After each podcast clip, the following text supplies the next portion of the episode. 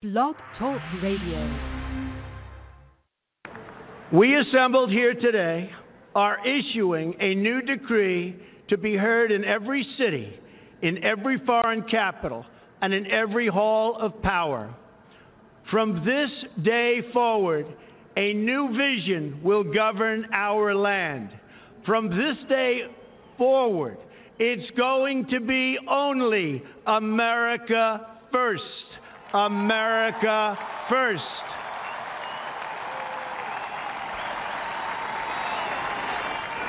Every decision on trade, on taxes, on immigration, on foreign affairs will be made to benefit American workers and American families.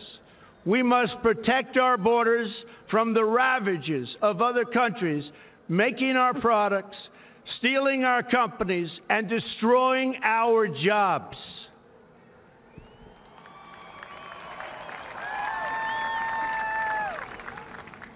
Protection will lead to great prosperity and strength.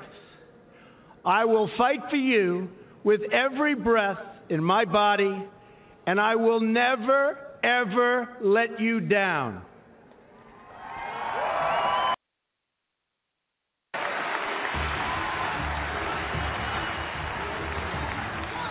I am your voice. So, to every parent who dreams for their child, and every child who dreams for their future, I say these words to you tonight. I am with you, I will fight for you, and I will win for you.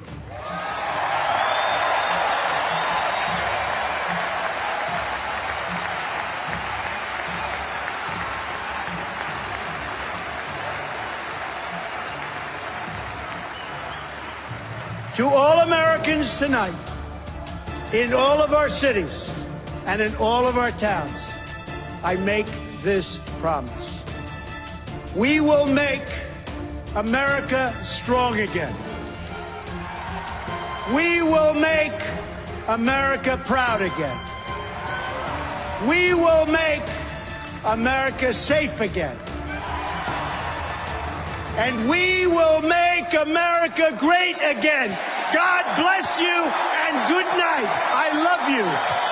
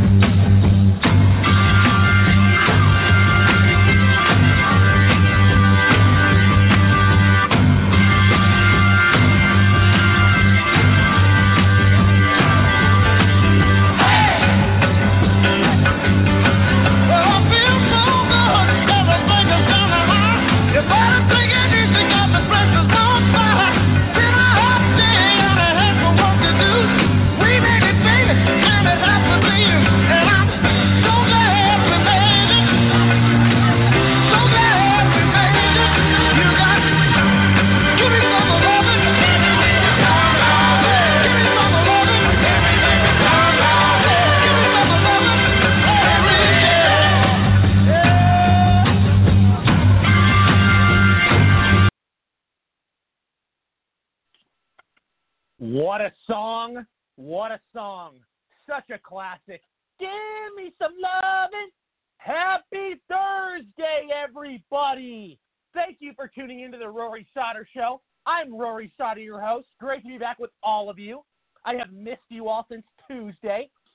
We had a fantastic show on Tuesday. Everything you could want in a show. Perfect guests, amazing dialogue, uh, just great flow all around. I mean, we, we mesh so well and really never run out of things to talk about.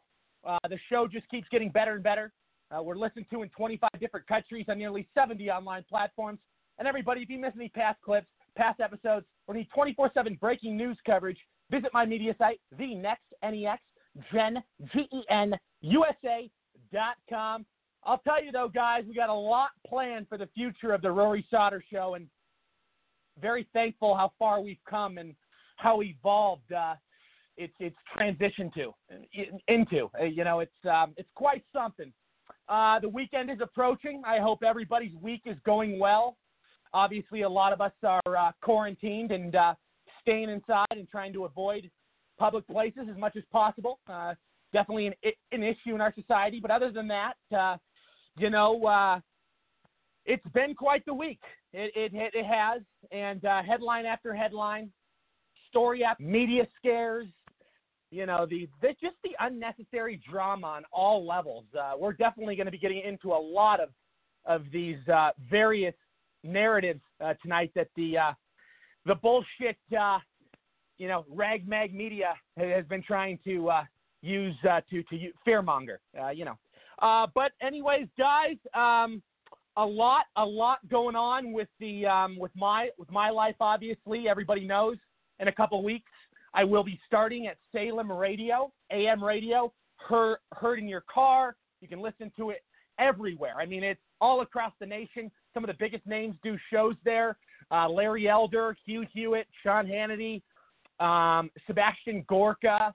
Uh, the, the, the, list goes on. I mean, this is a place that I am so uh, thrilled to, to be a part of and, and so fortunate and honored. You know, I like I say all the time, you know, uh, radio was never planned for me. It just became a talent.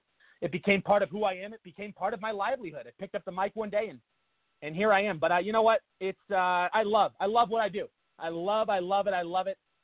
And um, you know, I see I, I just keep seeing so much more talent out there, and uh, more and more people, you know, speaking up and and, and utilizing various plat their voices heard because um, we're living in a time where uh, the government is, is more radical and hostile than, than ever before. I mean, we're, we're dealing uh, with third world ideology from a lot of these politicians. And I'll tell you, uh, it, it, can be, uh, if you really want to think in, in, in deep detail about uh, how some of these past uh, dictators have ran things with their, you know, communism tactics, it's not something to play around about. And people want to sugarcoat and people want to try to rename it, you know, socialism, try to make it sound better. But you know, socialism and communism, it's all the, it's all the same. You know, you're not gonna you're not gonna reinvent the entire program.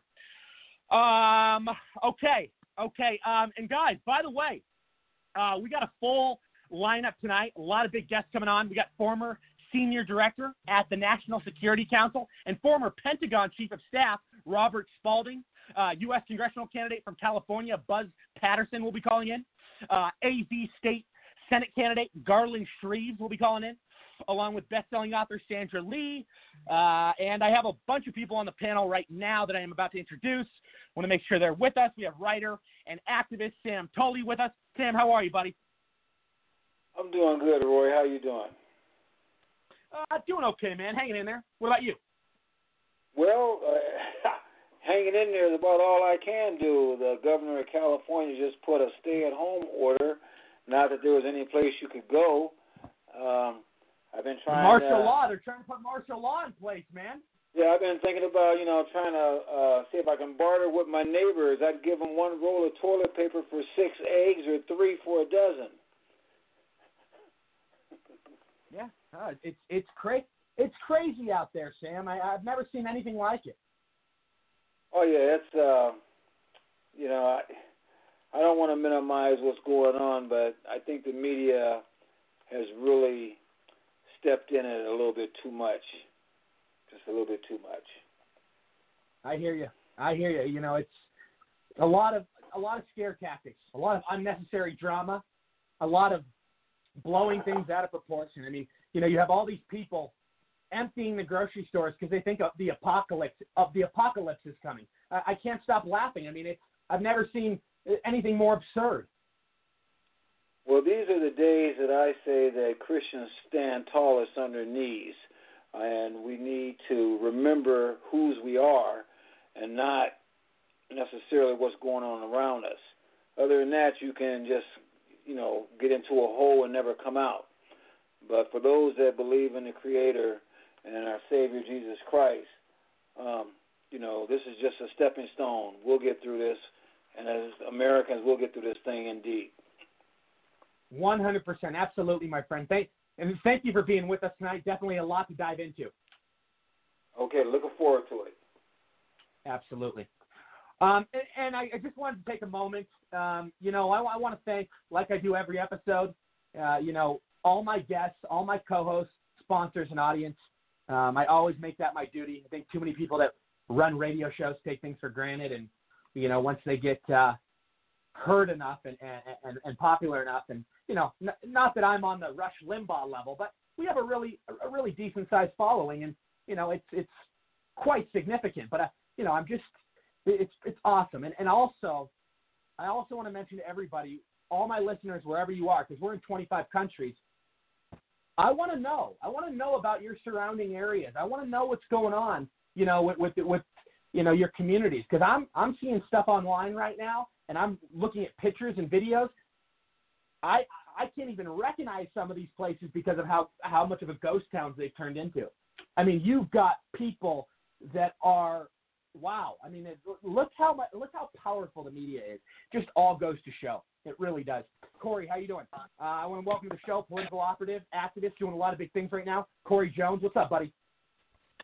Hey, Rory, how are you, man? Good, man. How are you? Welcome back. It's been a while. Yeah, yeah. It's been like uh, I think two months now. It's been a it's been a couple of months, and I'm doing well. You know, I'm. Uh, What's been going on? I'm still at well, I, you know, I'm still at school. Um, well, actually, not anymore. I, so I go to Liberty University for uh, people that don't know.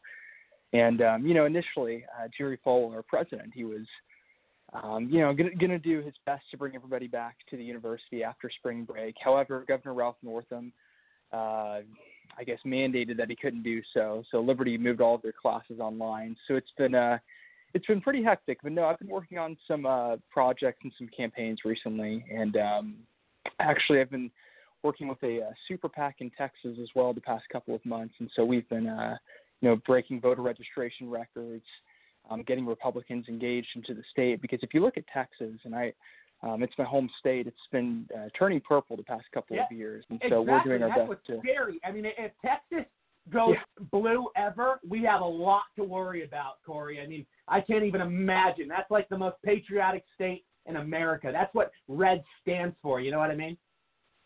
Oh, trust me, it, it, it always has, you know. And so, um, you know, I'm doing my best, working with uh, some other great patriots down here um, in the state of Texas to preserve this state um, for what it was, and, and hoping to, um, you know, continue uh, keeping it red in the future. So. Absolutely, absolutely. Well, I'm really happy you're with us tonight. We got a lot to dive into, and I can't wait to hear your opinions, your thoughts, and you always bring great value to the show. So thank you for joining us. Yes, sir. Thank you. Absolutely. I also want to welcome. Uh, I believe he's with us. A good friend of mine. Uh, he's become a good friend of the shows and of the show, and he's doing uh, a lot of good things right now. We have Pastor and Doctor Rodney Evans. Rodney, how are you, sir? Welcome. I'm doing good. How are you doing today, sir?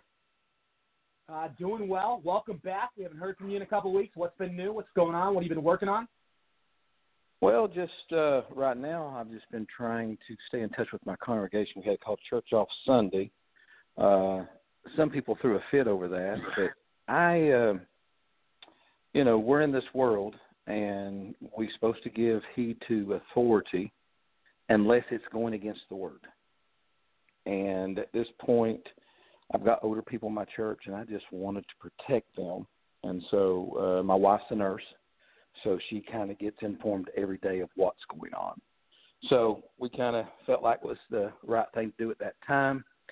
But today I went out and uh we go out one time a, a week for grocery store shopping and they I said I'll just go out today and look around cuz they've got her working at home now. And um I'm just amazed at the people that is going out, out and hoarding up toilet paper. It's just I amazing. can't believe it. I'm laughing. I mean, I'm laughing. I'm like, these people are out of their damn cotton picking minds. I've, I've never witnessed anything like this in my 29 years on this earth. Oh, I, it's it's like they think it's the end of the world, and it's not. We, you know, I uh, I saw some toilet paper, but you know what? I didn't buy any. I saw some water. I didn't buy any. You know why? I don't I don't need it. Well, believe If it or not, just- this is mind blowing. But pretty much, you know, everybody knows I'm in Arizona, and I'm I'm in like I'm in the Phoenix area. I'm in a very heavily Mhm. populated, you know, popular area, and most of the grocery stores here, not all, but a lot of them, have sold out of toilet paper. And I kid you not. And the Costco lines and the Walmart lines are, I mean, it's out of a, a horror movie. I mean, it's it's scary. It's hours sometimes. I mean, I, I don't I avoid all these places. I it's it's this thing where if people would just take a breath and go to the grocery store like they normally do, they would be plenty of everything. And today I went to the store and uh, we were getting low on hand sanitizer. So I was walking through the line at one of the stores and I had got some stuff my wife asked me to get while I was out. And uh there was some hand sanitizer there. Uh but she had eight of them or whatever. I said, Are you selling those? And she goes, No, you can have one and she gave me one. That's the only ones I could find out while I was out. There was a couple things my wife said to get, and that was the only thing. She wanted that and Clorox wipes because we're out. Yeah. It's not that we were trying to hoard them, but I, Right. it's crazy right now. But let me share a scripture. Can I do that real quick?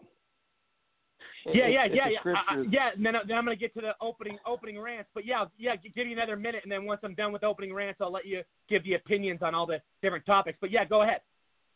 Okay, let me let me read this scripture to you. It's in John chapter uh, 14. I've got a message on my uh, YouTube channel, a real life discussions Yeah. with Pastor Rodney. It's a whole sermon on this, but this is the scripture. John chapter 14 and verse 27 says, "Peace I leave with you, my peace I give unto you. Not as the world gives, do I give to you. Let not your heart be troubled, neither let it be afraid." That's what I walk in. I'm I'm not going it. to be afraid of what's going on. But peace means safety. It means completion. It means uh, soundness in body. Uh, it means health. It, it basically means God's going to bless you. Uh, so everybody just needs to take a breath and listen to what people are saying. Yes, the news media has blown this thing completely out of proportion, but our president, which I trust, has said, "Hey, quit gathering as much. Let's get through this, and quicker we get through it, quicker we can get back to some normalcy in our lives." And if people would just Yeah. listen, this thing would get over so quickly. And and you're absolutely right. You know, Pastor Rodney, the biggest problem is people don't want to listen. Too many people are are too jaded and too stuck in their own ways, and you know they they have all this this brainwashing from the media. I mean, it's it's, it's such a Yes. big problem right now. But I'm I'm really It's glad you could join too. us. Oh, absolutely. Oh, absolutely. Uh, I'm glad you Yeah. could join us, though. Stay on the line. I'm going to get to you right after I do all the the opening rants and everybody else on the panel, and then you can all give your uh, thoughts on on each uh, each headline. And uh, but yeah, uh, thank you though. Thank you for joining us. Oh, you're welcome. Thanks for having me tonight. Absolutely. Okay, thank you. All right, everybody. Uh, let's get to it. So I am going to start tonight. Hmm, I'm gonna obviously Corona is the main thing we're going to be addressing. So I want to just kind of brush off some of the things that have been happening while this has been, you know, the, the, the main. Obviously, this has been all over the media. The main thing everybody's focused on, and you know, it's a distraction from other stuff that's uh, been occurring. So let's uh, let's talk about that first. So it was just announced uh, yesterday in an article, and and this is uh, you guys. I mean, this just goes to show how corrupt and how backwards and how unethical and how immoral uh, our justice system is, and how the FBI and the CIA and all these DOJ officials for the longest time, from all these administrations, have been getting away with nothing but murder. I mean, they can frame whoever they want. They can go after, ruin their family, ruin their livelihood, ruin everything that, that they have. And the whole look at look at the Flynn thing that just came out. There were people in the Obama administration that were at the high ups that even said there were people that said obviously there were a lot in the Obama administration that said Flynn was guilty, but there were experts that did interviews with Michael Flynn saying he never lied to the FBI. Even people that worked for Obama mentioned that and came out and said that they thought Flynn was being treated unfairly, but obviously somebody said go through with it anyway. Basically, fuck him. That's that. Excuse my language, but that's what they said to Michael Flynn in this whole process, along with Manafort, along with all these other people that they put, you know, just I I, I can't, you know, any other administration, anybody else, you know, if this was a Democrat, uh, this, this whole scenario uh, would would be the whole victim victim stance. But we're we're the enemy, but we're innocent. It, it absolutely makes no uh, sense. It makes no sense at all. And um, you know, I can't um, I, I can't allow this this whole double standard, and neither should any of us. We we sh- this this is not something that is um, you know minor or or or or you know something that we should just ignore. I mean, for the longest time, I mean, this was in the, the biggest thing in the headline news. That all these people supposedly were, you know, uh, involved with the Trump administration doing all these evil things. But the only thing they went after them for were things that had nothing to. And a lot of these people they went after, like Flynn, did nothing. But they were an easy target. They, you know, this is this is what these interrogators do in these in these law uh, situations. You know, they they get them in a room. They're gonna they tell them you're gonna say this, you're gonna say that, you're gonna do this, you're gonna do that. We're gonna we'll we'll try to give you immunity, but even though it may not be true, because because they need they need something. Because think about all the millions of dollars they were spending. Think about how much in bed what they were with the media. Think about how much time and effort they were brainwashing. I, I mean, guys, it's it, uh, you know, th- and this has been going on for years and years. If they've got away with this, they would get away with millions of other things. You know, it, it's and we don't even know half of the things that they've gotten away with. There's new revelations every day. You know, the whole situation with Michael Flynn, George Papadopoulos, Carter Page is just the tip of the iceberg. You know, and I hope AG Barr, I hope all these people, thorough, thorough, I mean, dig as deep as possible until you can't dig anymore. You know, we know some of these people in the high ups of government are, are, are masters, are masters at covering their tracks. They are. They absolutely are. And meanwhile, you know, they get they don't have to pay the price, even if they are found found to be guilty. A lot of these people. I mean, look at the visible evidence with Peter Strzok, Brennan, Comey, all these people, and not a damn thing happens to them. But General Petraeus and and people that you know who do barely nothing, or and, and Flynn and Manafort do nothing at all. They they try to ruin their lives. Such a, it's such a backwards. It's a backwards, backwards system. And think about all the money that was wasted. You know, and all the su- supposed, you know, uh, smoking gun expert witnesses that were going to crack the code for this Mueller. You remember all these T-shirts? Remember all these slogans? It's Mueller time. It's Mueller time. Yeah, what happened, liberals? Another make-believe, false reality, alternate universe, Twilight Zone crap that doesn't exist.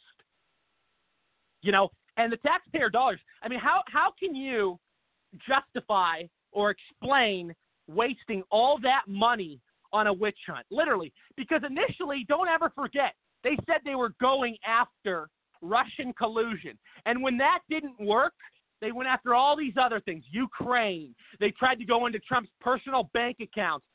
It was a fishing expedition from the start. It was never about doing the right thing or getting to the rule of law. It was about rigging a situation for an elected president. They did, you know, the fix was in.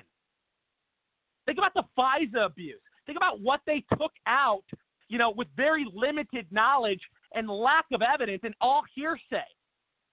Somebody's going to have to answer to this, and I'm sick of wait. You know what? I, I mean, I'm patient. I get that, but and we a lot of us are patient, but a time has to come, and I and I think a lot of that's going to probably going to happen in Trump's second term, because um, you you know you, you guys you know can only get away with with stuff for so long. I mean, uh, I think a lot. I think there are certain ones that will never see handcuffs, but I think there's quite a few that are to face the music.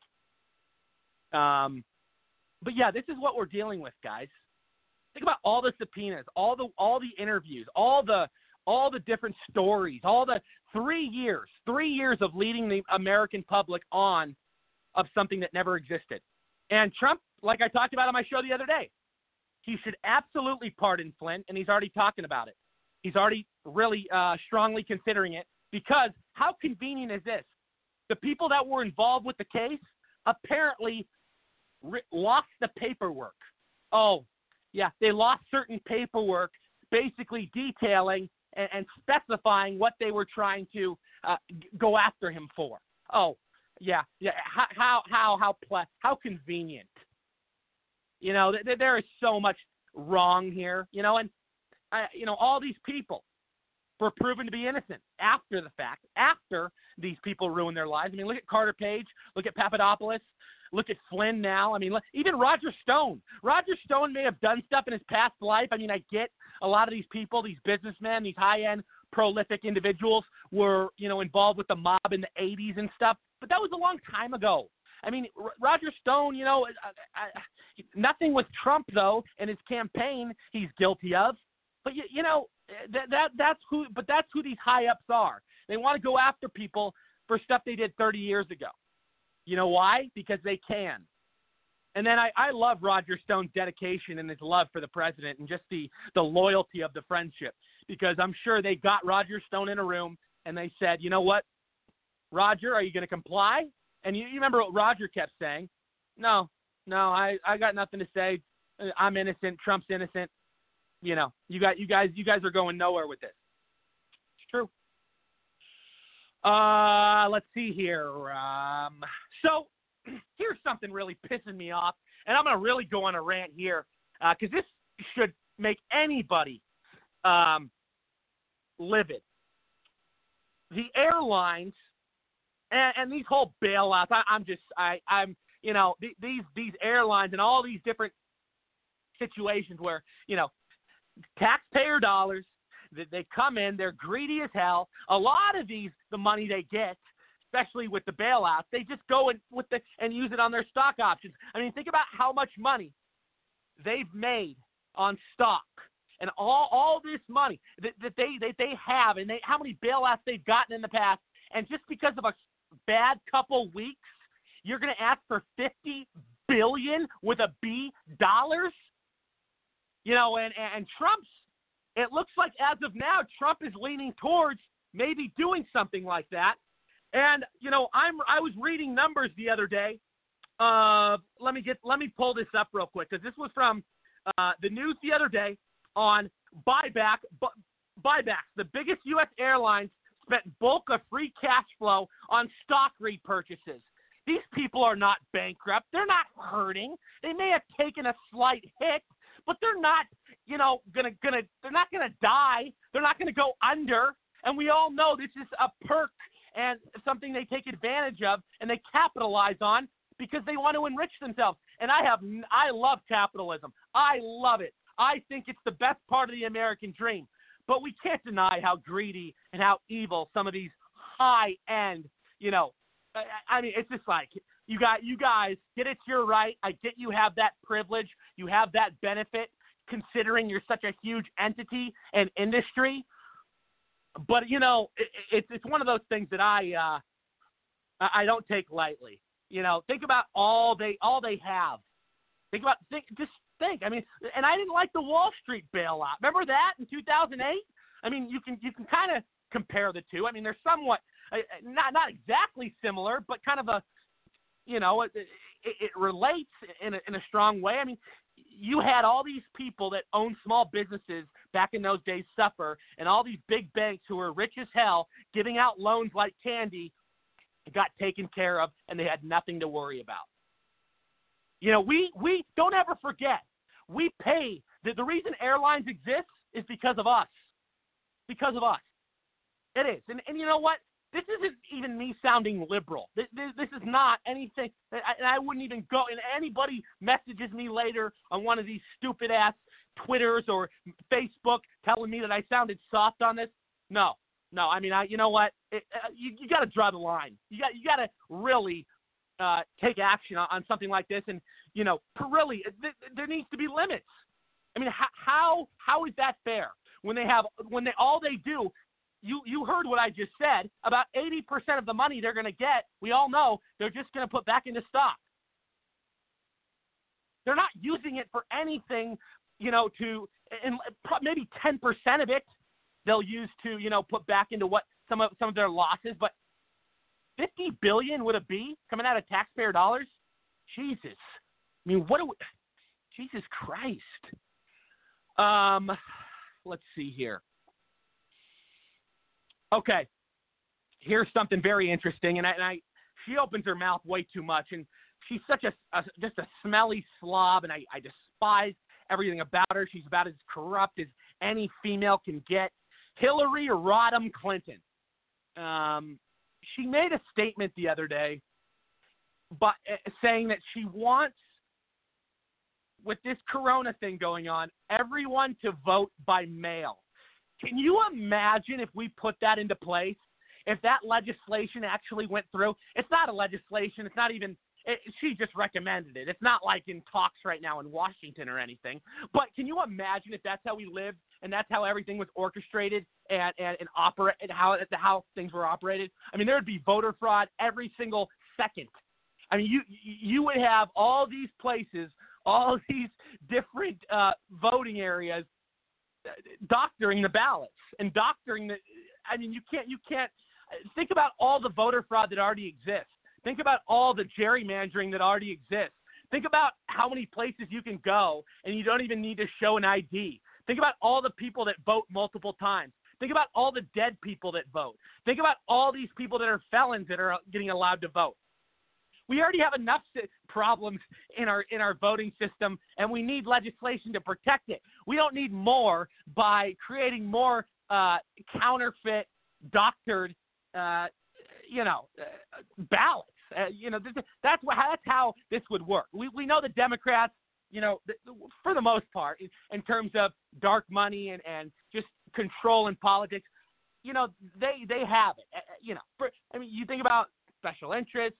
You know how the media is controlled, how you know Wall Street, all these different, you know, situations. So I think that's a very, very dangerous statement. I think that woman loves to hear herself talk. Um, it's obviously never going to happen. Uh, but yeah, just just so ludicrous. Okay.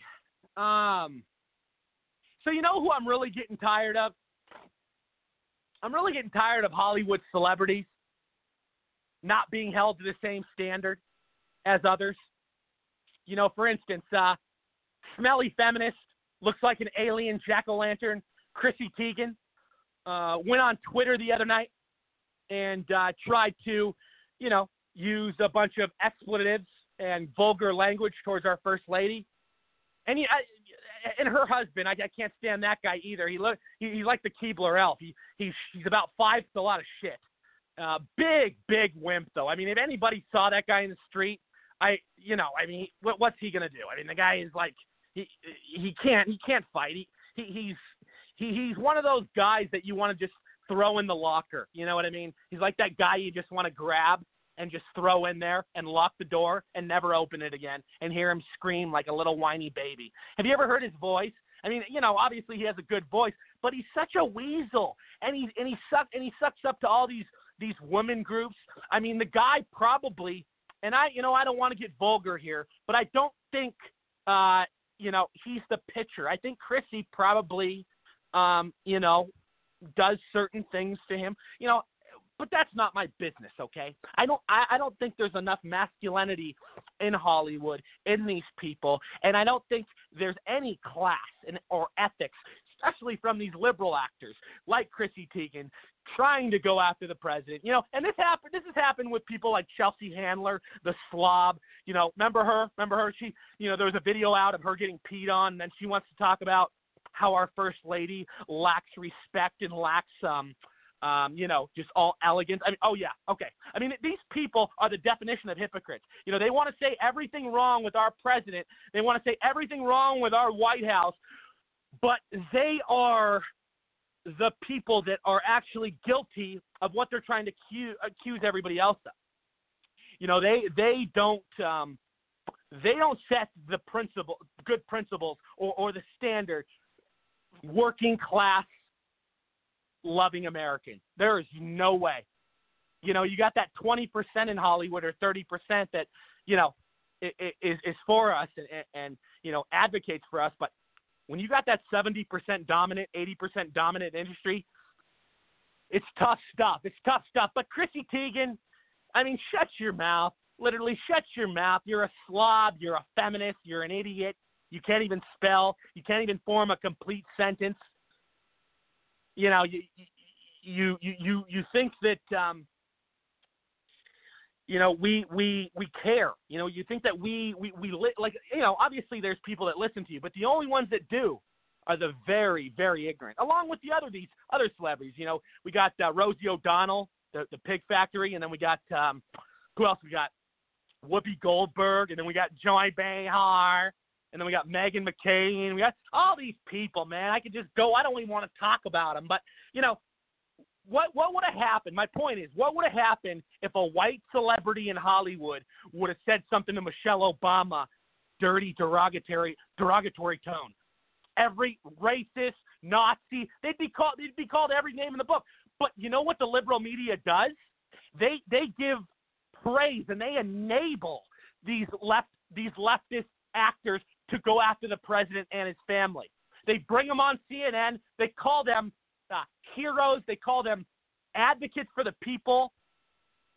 Same thing with like people like Alyssa Milano celebrating abortion. You know, like saying it's one of the best things she ever did in her life. And you know, who are these people? And if they're it's celebrated. It's sick. You know, and, and I laugh. I, I literally, I can't stop laughing when these people try to give anyone else lectures on how to live their life. You know, these people are telling you want they want gun control. These people are telling you they want all these things. They first of all with gun control, they have armed guards. They have people that protect them at all situations. They they talk about oh my god, climate change, climate change. Oh, the world's gonna end. Oh no! They fly on their private jets. They drive their Tahoe gas guzzlers. Then they bitch about capitalism, but that's how they make their money. And they drink their Starbucks. They play on their iPhones. You know, it's it's the whole saying of "do as I say, not as I do." Period. You know. Whoa! All right, that was uh that was a big one. Okay, um, let's see here. So what's the next one? What's the next one? Hmm. I'm just looking at everything right here. So yeah, I mean, right, as of now, guys, the main the main thing we're getting into tonight, because pretty much all the all the other subject matters and headlines I'm looking at that I've that I've noted down are have to do with Corona. So uh, let's dive into that. Um, so obviously, President Trump signed a relief bill with over a hundred billion with a B in aid uh, that's going to go to families. That's going to go to people struggling, people that can't go to work right now, that people that are quarantined, people that are you know trying to keep their kids and, and family in check, and um, you know really really um, great great thing. I mean you know proper action. You know just the president's heart and, and his mind and, and his agenda is is right on par. You know within the first five minutes he was getting on this. And he, he and he said, I mean, he said right away, we will make sure that you guys get paid and that you guys don't suffer from this because it's not your fault. And it's not our fault. You know, the, the, the this you know this situation um, is a slight bump in the road. Um, it's not long term. Uh, I think the economy is going to be back to very, very good in the next two to three weeks. Um, I see everything that uh, Trump has done with his and how he's, you know, uh, put things into perspective and laid everything on the table. He's answered every single reporter's question, all transparency. He hasn't avoided any responsibility. He he's been totally fair, and he even, he's even acknowledged that they've been pretty good with him too, um, because you know he's he he's there. I mean, what what other president have we known that has ever taken a press conference every single day during something like this? Don't forget, Obama went golfing when the swine flu first um, was announced. He was out golfing, and Obama did you know didn't take action strongly or do much until like a month after uh, this this whole epidemic uh, you know, what was already was already in the U.S. Trump did it within the first five minutes, and um, you know, I'm I'm looking at the um, um, what he, everything he's taken. You know, sus- obviously suspending any sort of entry. Uh, that goes for both borders, uh, the north and south. Uh, Mexico, no, not coming in, and uh, you know, Canada, no, no, no, no traveling right now. And there's even talk that they may they may even restrict it state to state. You may not even be able to go state to state in a second. Um, I don't know. I don't think he's going to go that far. Um, but here, here's what I will tell you: is that isn't it amazing? Isn't it like just miraculous and like hilarious that all of a sudden Canada wants to protect the border, Mexico wants to protect their border. You know, this happens, and then they're like, "Oh, okay, well, we'll we need to shut it down. We need we need to shut it down." It just goes to show everything's political because Trump they didn't never wanted to give Trump a win back in the day when he first wanted to protect the border. You know, it should just be about common sense. Shouldn't it be about, you know, who's getting the better the the bigger advantage or who's winning, uh, who gets the policy right and who I mean, come on. Come on, guys. Grow up. Um, what else is going on here? So, you know, he he's put a lot of stuff, a lot of stuff here. You know, there is a unfortunately uh, which isn't being reported enough, and this really bothers me, is Cleveland is and Philadelphia are freeing hundreds of inmates because of the coronavirus. Yes, you got that right, people. And, and, and look at how this is all happening, released from prisons all across the United States right now. And what are Democrat legislate Democrat legislators trying to go after? Your guns. Think about that. Leave the good guy defenseless, and then you're going to have all these criminals who are still going to get their millions of illegal guns off the streets.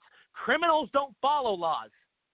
This, whole this whole trend, you know, how this is all kind of coming together, how this is, you know, uh, the Dem- the Democrats are not playing.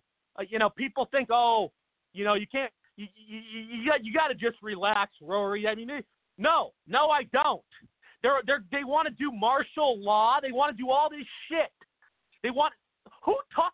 And by the way, what asshole politician talks about taking your guns when people are going through a sickness? A selfish prick.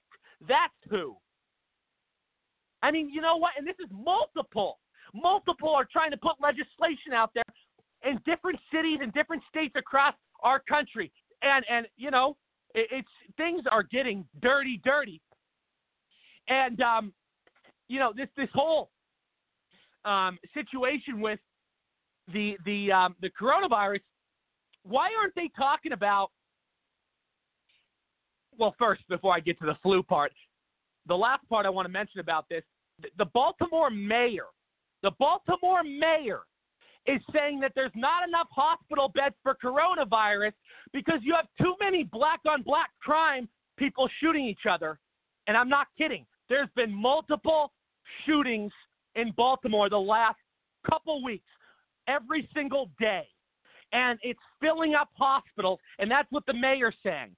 And the mayor is very concerned. And I'm not really looking at this as a political, you know, affiliation thing. You come out and say you're concerned you know, I respect that and I give him credit for, you know, actually saying this is there there are problems going on. Don't don't just sit back in your chair and drink your scotch and, you know, say that oh, oh it'll it'll no, realizes and he's telling the news that, you know, all over. I mean, think about Chicago, the violence in Chicago. Think about how these hospitals are being so badly affected. You've got, and even the, the, the machines. Look, the machines, they're short on machines. And you, and this is what's really sad, is you have people that are getting sick from other conditions and other diagnoses, and they're going to the hospital, and some are being turned away because the corona thing is such a big threat to a lot of these people that are scared and are getting tested. I'm not, guys, in the hospital. Can you imagine right now? I've not been to to a hospital in a long time. Can you imagine the waits right now? Can you imagine the wow? I mean, you talk about cattle call. You talk about a Southwest Airlines situation. Jesus Christ. I just, I, you know, I, I'm beside myself. And I'm watching the news every single day. And the Italian governor, the Italian governor, and, and it's big in Italy right now. We know Italy is the leading uh, death rate uh, in terms of this corona situation. But the governor there, he, he says hospitals soon enough will not be available. They will not be available because it's such a high demand. Guys, guys, guys, guys. I um I'm beside myself. But why is it the media? Why why such big hysteria about something like this, but not talking about the flu report death toll, which killed 22,000 people this past year. This past year, 22,000 people died from the flu. Why wasn't everybody going to the grocery stores and clearing out the toilet paper? Why weren't they grabbing all the food? Why? Why? You know why? I'll tell you why because it didn't meet the media's narrative. The media is all about money, they're all about profit, they're all about a one track mind, they're one dimensional. They have their people that are throwing money in their pockets telling them what to report. And I will tell you this for a fact this coronavirus did not just happen. It didn't. It didn't. It, it, this stuff, you know, it's all planned. It's all part of the New World Order, the elites, the globalists. You know, this Corona thing has a patent on it. It's owned by a big corporation. It was sitting in a lab in China. Oh, wow. And then all of a sudden, it gets released into the public. Think about all the billionaires and think about all the people like Bill Gates who are known to take their medicines and their vaccines overseas to test them on random people and to, you know, try to create. I mean, Bill Gates has been up behind so many different things, along with Bezos, along with, and they benefit on the back pharmaceuticals. They get, you guys can read about it. I'm not making it up. It's not a conspiracy theory. People in these industries work with China, and not just China, but with anything. I mean, do you think AIDS was actually an accident? Hell no. Look how much money pharmaceuticals have made off HIV medicine. Obviously, there's a cure for AIDS, but they don't want to release it because they know they're making all the money on the medicine. It's the same with cancer. They got cures for cancer, but they make all the money on the medicine. They probably got cures for every other thing too, but they make so much money on medicine. You know how much money pharmaceuticals are going to rack in on this coronavirus? It's not even funny. And those elites, those people behind it, the people that hate Trump and wanted to crash the Trump economy, money in their pocket. People like George Soros. And I'll tell you, think about think about the timing of this. We just won the trade war with China. China is having one of the worst years ever in like the last, I think, 50 or 60 years. Uh, it might even be 100 years. Trump said it was I, I forget what Trump said, but it was something just a high, ridiculous number. And uh, you know they've never been beaten that badly by any leader like Trump beat them. And I believe other countries are involved, but obviously China, the Kung Flu, uh, the China virus, is the main person behind this. So I mean, you can't deny that. You know that they this is payback. This is payback to, for us. And even propaganda media media in China, communist China, multiple sources have said that this was purposely done. There were whistleblowers over there that were trying to give us information, and guess what they did to them? They killed them. China killed them like they do to every other person that tries to talk bad about their government. And I don't. And listen to this. Listen to this. If this is not weird, then I don't know what is. And everybody to hear this right now. So in the last 30 days, you've had all these CEOs resign, and I'm going to name them for you. Bill Gates has resigned from Microsoft and Berkshire Hathaway on the boards. Marilyn Hewson, Lockheed Martin, resigned. Pat Sullivan, House Majority Leader, U.S. Congress, resigned. Bob Iger, Disney, resigned. Keith Block, Salesforce, resigned. Asia Banga, MasterCard, resigned. Jason Droege, Uber Delivery, resigned. Greg Hart, Amazon, resigned.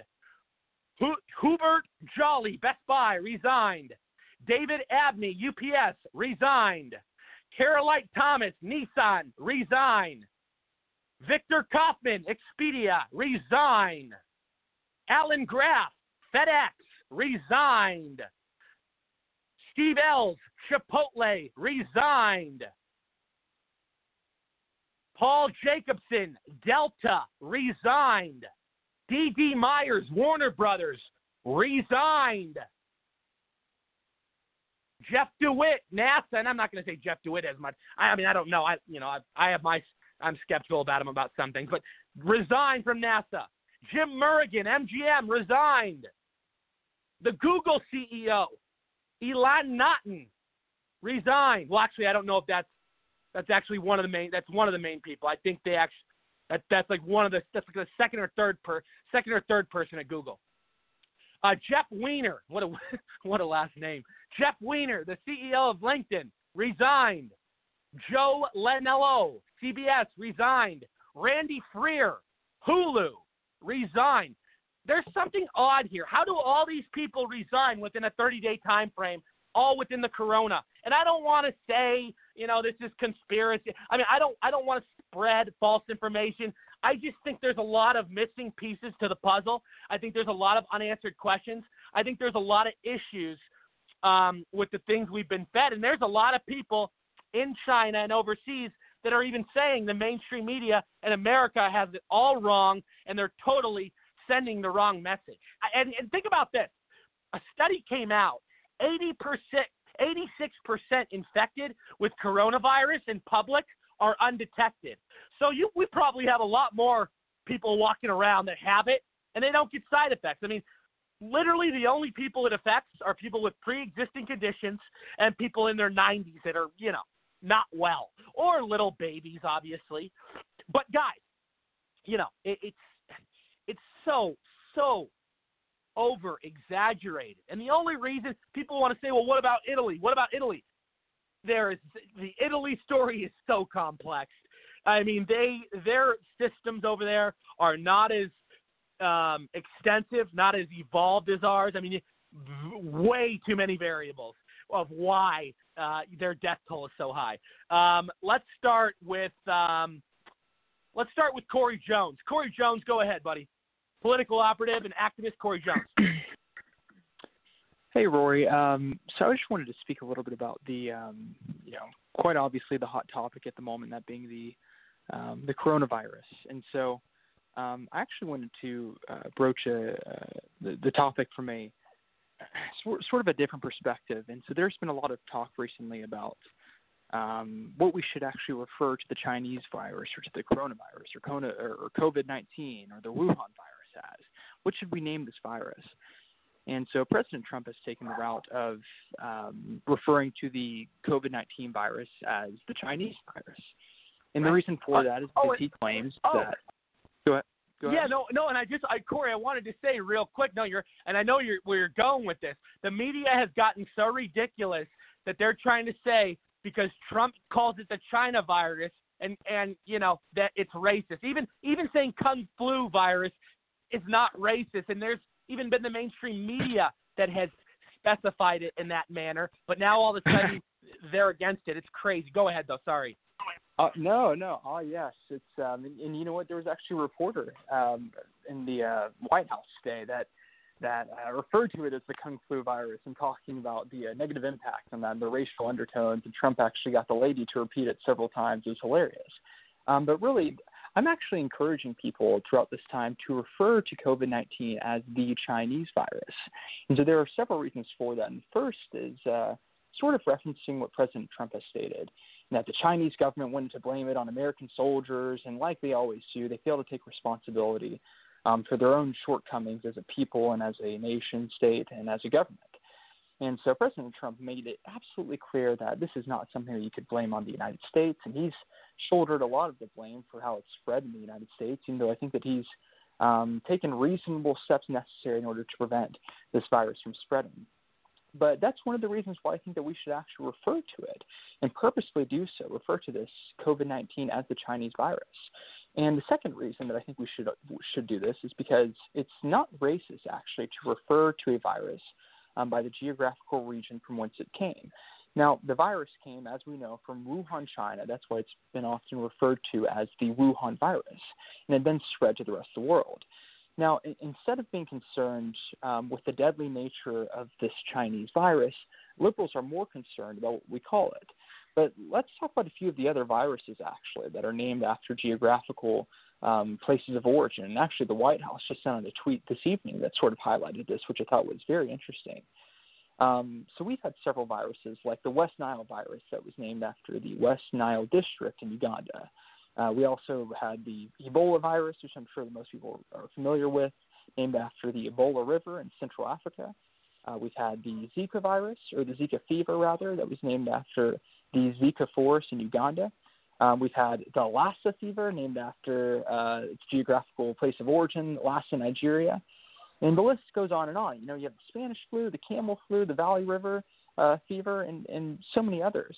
Um, to this, liberals respond uh, by pointing out the obvious, and that from the list that I just named and from the list that the White House gave, and people are now attacking Trump and the White House for releasing this list, diseases are named off of geogra- geographical regions that are majority non white. Now, that may be true, but however, there have been several other viruses, several other diseases named after white majority geographical regions. Now, we've heard of things such as the Rocky Mountain spotted fever, which was first discovered in Idaho, which, well, isn't, I, I guess you could say it's majority white because it is. Um, you've also had other uh, viruses such as the Marburg virus, which was named after its place of origin in Marburg, Germany, the Omsk fever, which was named after its place of origin in Omsk, Russia, and um, some other ones actually here in North America, like the norovirus, which was named after Norwalk, uh, Ohio, its place of origin. And so there are all these diseases named after their majority white geograph- geographical place of origin. So it's not a racial thing, it's a geographical thing. And that's what people have to understand. We're actually referring to a virus um, uh, because it, it was birthed in a certain uh, geographical origin. And so that's that's one of that's another reason why I think people uh, should not be afraid, not back down from referring to it as the Chinese virus because it did come from China. It's really as simple as that. And so once again, we are seeing the weaponization of race by radical progressives against truly white America because no one had a problem with referring to the Ebola virus as the Ebola uh, the Ebola virus. Um, you know, I, I guess there were two strains of the Ebola virus. There was one, I think. Uh, you know, during the Obama administration than we we've seen it before. I believe in the 1970s, and so no one was talking about it then. But all of a sudden, Trump becomes president, and everything is always racialized. So right, and, and, and, if, will, and if saying if say, and if saying the China virus is racist, then is saying Chinese food racist? You know, I'm confused. Like, what are we supposed to call it? You know what I mean? I, exactly right. I know. Where does it? Where does the food come? That's from China. Well, it comes from China. That's why we call it Chinese food. I mean, there's it's it's really as simple as that. It's not a very complex discussion that we need to have. Um, and I think once again, people are trying to trivialize this topic, and the media is is um, you know they're always trying to stir the pot with this administration and cause mass uproar. And um, the Twitter mob comes after the president as well whenever he refers to this virus as the Chinese virus. And so, uh, but but I think the main reason why we should uh, refer to this as the Chinese virus is because I believe that China, and whenever I say China, I don't mean the Chinese people, I mean the Chinese government, the Chinese government specifically, um, should take the blame for how this virus has been handled and how it's been spread across really the entire globe. And so, um, the the uh, Chinese government actually knew about the virus long before warning the world. And um, the the Times, which is a uh, I believe a UK publication, actually reported a story that broke um, uh, broke by was broke by a Chinese media outlet. I can't I, I don't have the uh, the actual Chinese media outlet's name in front of me, but it was broke by a Chinese media outlet a few weeks ago, I believe, in, in early March. And um, it basically stated that Chinese laboratories identified the virus in late December or mid December, um, but were ordered actually by Chinese officials to stop tests, destroy samples, and suppress the new evidence that they had gathered about the disease.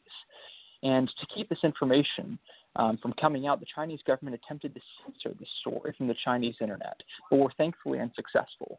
And so really the only reason why we know as much as we know about the virus right now is because we've had people that have leaked this information out to the general public, and obviously it's spread because the Chinese government failed to release this information um, to the public. And so they should take the blame because they're responsible for it um, spreading in the manner in which it was. I mean, I know President Trump he's he's ordered travel restrictions to many different country, uh, many different countries. He's done uh, as much as he can um, um, to prevent the spread uh, domestically and also internationally as well. I believe that Trump genuinely cares about other countries actually contracting this virus, even though he wants to put Americans first.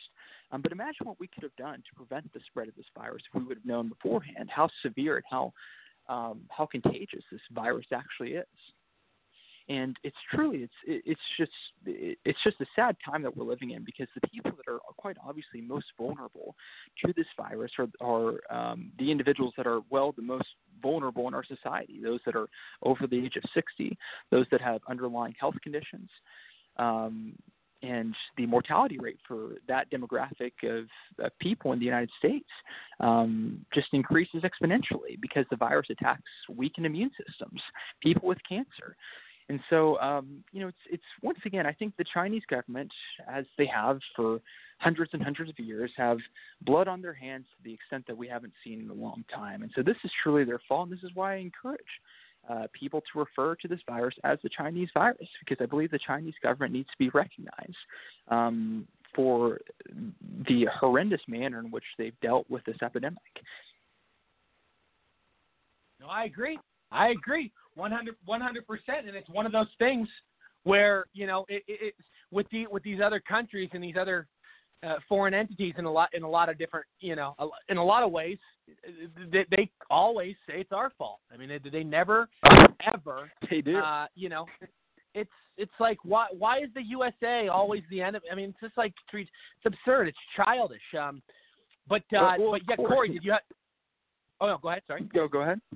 Oh yeah, no, no. no I was just I was just going to add on to that. Um, yeah, w- once again, it's always about pinning the blame on Americans, and specifically what we see with mainstream media and what we see with the progressive left is to blame it once again, um, to blame um, pretty much everything in this nation on white Americans, on white people. And so that's something that I'm I'm really tired of as a white American, and I think many white Americans are tired of that as well. What we're seeing once again is the weaponization of race, and when when we should be coming yeah, together and isn't and it, and Corey, isn't it ridiculous how, isn't it isn't it ridiculous how when somebody goes after a white person racially, it's not considered racism in a lot of people's eyes. And I mean, the double standard is absolutely absurd. If anybody, if if ra- if racism is a problem for anyone at, at this point in our in our in our society, it's white. It's it's white people. I mean, I'm I'm talking about in terms of, you know, being you know others being racist towards us. We're not the racist oh, ones. A hundred percent. And this is actually a topic that I'm um, very passionate about because what I've been told as a um, white American, as a um, I guess I don't know if I'm a millennial or uh, Gen Z. I'm not sure exactly what I am, but as a young person in this nation, um, I've been told that I can't talk about race. I can't be um, proud about my race. I can't. Um, if I'm if I'm going to speak about my race, which is the white race, then I have to apologize for many of the horrible things my ancestors have done. And um, I completely disagree with that. And um, you know, every other racial group has individuals and has has organizations and has caucuses, for that matter, that fight for their interests. We have the Chinese caucus, Hispanic caucus, Black caucus, um, but there's hardly anybody out there fighting for the interests of white Americans. And so, if we're going to play identity politics as a nation, which I applaud conservatives for doing their best and trying to prevent um, you know, the mainstreaming of identity politics. But however, I believe that we've lost that battle. And so we actually do have to play identity politics, I think, in modern America, because that's the only way that's the only way that we're going to get anything done. And so there is a double standard with regards to what we determine to be racist and who we call racist. And for some reason, certain individuals, minority groups in this country, have been shielded from the term racist. And racism is only ascribed to white people, which is in turn racist in nature to ascribe a specific negative characteristic, an act, and behavior on a certain racial group solely because of their race. And so that that's what we've seen in the United States. Is we've seen um, people demonize and weaponize race against white people. And so, but really, I think, as you stated, I think the greatest victims of racism in modern America are white Americans. And I think we see that with affirmative action policies. I mean, even at my own uh, university, Liberty University, um, you know, we have individuals in in uh, positions of authority and students, not necessarily the administration, but we have students that are now trying to implement affirmative action policies in student government, and so this is taking um, this is taking hold of every single institution that we have affirmative action policies. And these policies, while they were initially designed to help uh, minority communities who have suffered from from a history of, let's just say, white supremacy in our nation. Um, we have then moved past that time, now we are weaponizing race once again, actually preventing qualified white individuals um, from taking positions in schools and jobs and universities, institutions, and um, you know that is by definition by, by, definition racist in my mind. And um, ultimately, at the end of the day, um, you know our communities, white communities, are suffering the most from high crime, not because we're the ones causing the crime, but because we have a lot of crime caused against us, and we always get blamed for hate crimes in this nation. Um, however, we do not actually commit hate crimes at a higher rate than other um, uh, racial communities. And so, once again, it's it's a narrative that the media has created to um, sort of right. create and designate this oppressor in our nation, and the oppressor has been designated as white Americans. And sadly, that's not the case. And the data doesn't support that. Crime statistics don't support that. Um, you know, just employment statistics don't support that. Nothing supports this false narrative that has been pushed out by the media. And so, I think I would encourage people. Um, specifically white Americans, to take a stand for um, I think just who they are and, and who they were created to be. Right. And um, I don't think no, I, I don't think God makes mistakes, and I don't think God has made white people evil. And what's sad is that many leftists, many radical progressives, think that that is the case. They think that we were created to be evil, which I completely right. reject. No, I agree. I agree 100%. And um, Corey, I want you to stay with us. We've got a lot of big guests coming on tonight. I want you to I want you to definitely give more opinions here uh, later on in the show. I'm going to definitely get back to you. But um, tell everybody where they can connect with you on Twitter. Uh, sure. So um, my Twitter is at the Corey, um, and I'm also on Instagram uh, at real Corey Jones. And um, yeah, just give me a follow on there. Uh, I, I've been sort of taking a step back from social media the past couple of months because you know I'm in the process of trying to get into law school, so that that comes first, you know. So. Absolutely, absolutely, one one hundred percent. Well, Corey, uh, stay with us. A lot to dive into. Uh, I, I am going to get to everybody on the panel. Uh, I do want to welcome to the show right now. I believe he's with us. We have U.S. congressional candidate who just won his primary in California, Buzz Patterson. Buzz, welcome to the show. How are you? Fantastic, Corey. How are you doing? Doing very well, man. Uh, big, you just had a big win, man. Won your primary. Uh, correct me if I'm wrong. It's District Seven in California, right? That's right. Yeah, it's District Seven, so that's Sacramento, uh, the capital of Sacramento of, of, California. So we're Sacramento East, going up into the foothills, uh, Sierra Nevadas. So if you are familiar with California, if the folks listening, uh, Northern California, uh, starting up around Folsom, uh, and, and going down south as far as the ranchers and farmers around Wilton and Galt. So Elk Grove, uh, Citrus Heights, Fair Oaks, um, El Dorado Hills, that, that Folsom, all of there. It's a pretty big district. It's pretty it's pretty um, diverse. We've got, uh, like I said, we've got ranchers and farmers. We've also got a tech corridor there. Um, we've got uh, a, a large population of wineries, uh, which is great. Uh, so yeah, we we did great in the primary. So I'm I'm going up against. I'm the Republican candidate going up against a guy named Ami Bera. He's uh, a doctor, a medical doctor. He's been in the office uh, since 2012, uh, so eight years now, going on eight years, uh, and um, we're going to beat him. We we got uh, within four percent, five percent in the primary. Uh, he's been there forever. He doesn't do anything. He's uh, a Nancy Pelosi acolyte. He votes with her 100% of the time. Uh, just kind of a guy doesn't do much, doesn't uh, stand for much, and uh, it's time for us to uh, take California seven back and take California back and give President Trump the House back in, in November. Amen, brother. Amen. Um, so the the big city you cover is Sacramento, along with its surrounding areas, the suburbs around there, right? Yeah. So yeah. So the district is so uh, Sacramento is split. Um, uh, back in the day, it used to be solidly red, and then uh, they read through the district line. Sacramento is is, is an up and coming in terms of population uh, center in California. Uh, so we actually, my district actually runs right down the eastern border of Sacramento City. So, uh, and we go up toward the foothills. If you're familiar with Northern California, so we go up toward the foothills. It's a long district. It's a wide district, but we're we're not downtown Sacramento, but we're the suburbs and the ranches and farms that are uh, east, southeast, and northeast. So yeah, it's kind of a. It looks like Italy. It's kind of a boot-shaped uh, district. Uh, about 600,000 people live there, and uh, it's it's a purple district. So it's uh, uh, traditionally, historically, it's been it's been Republican. It's red.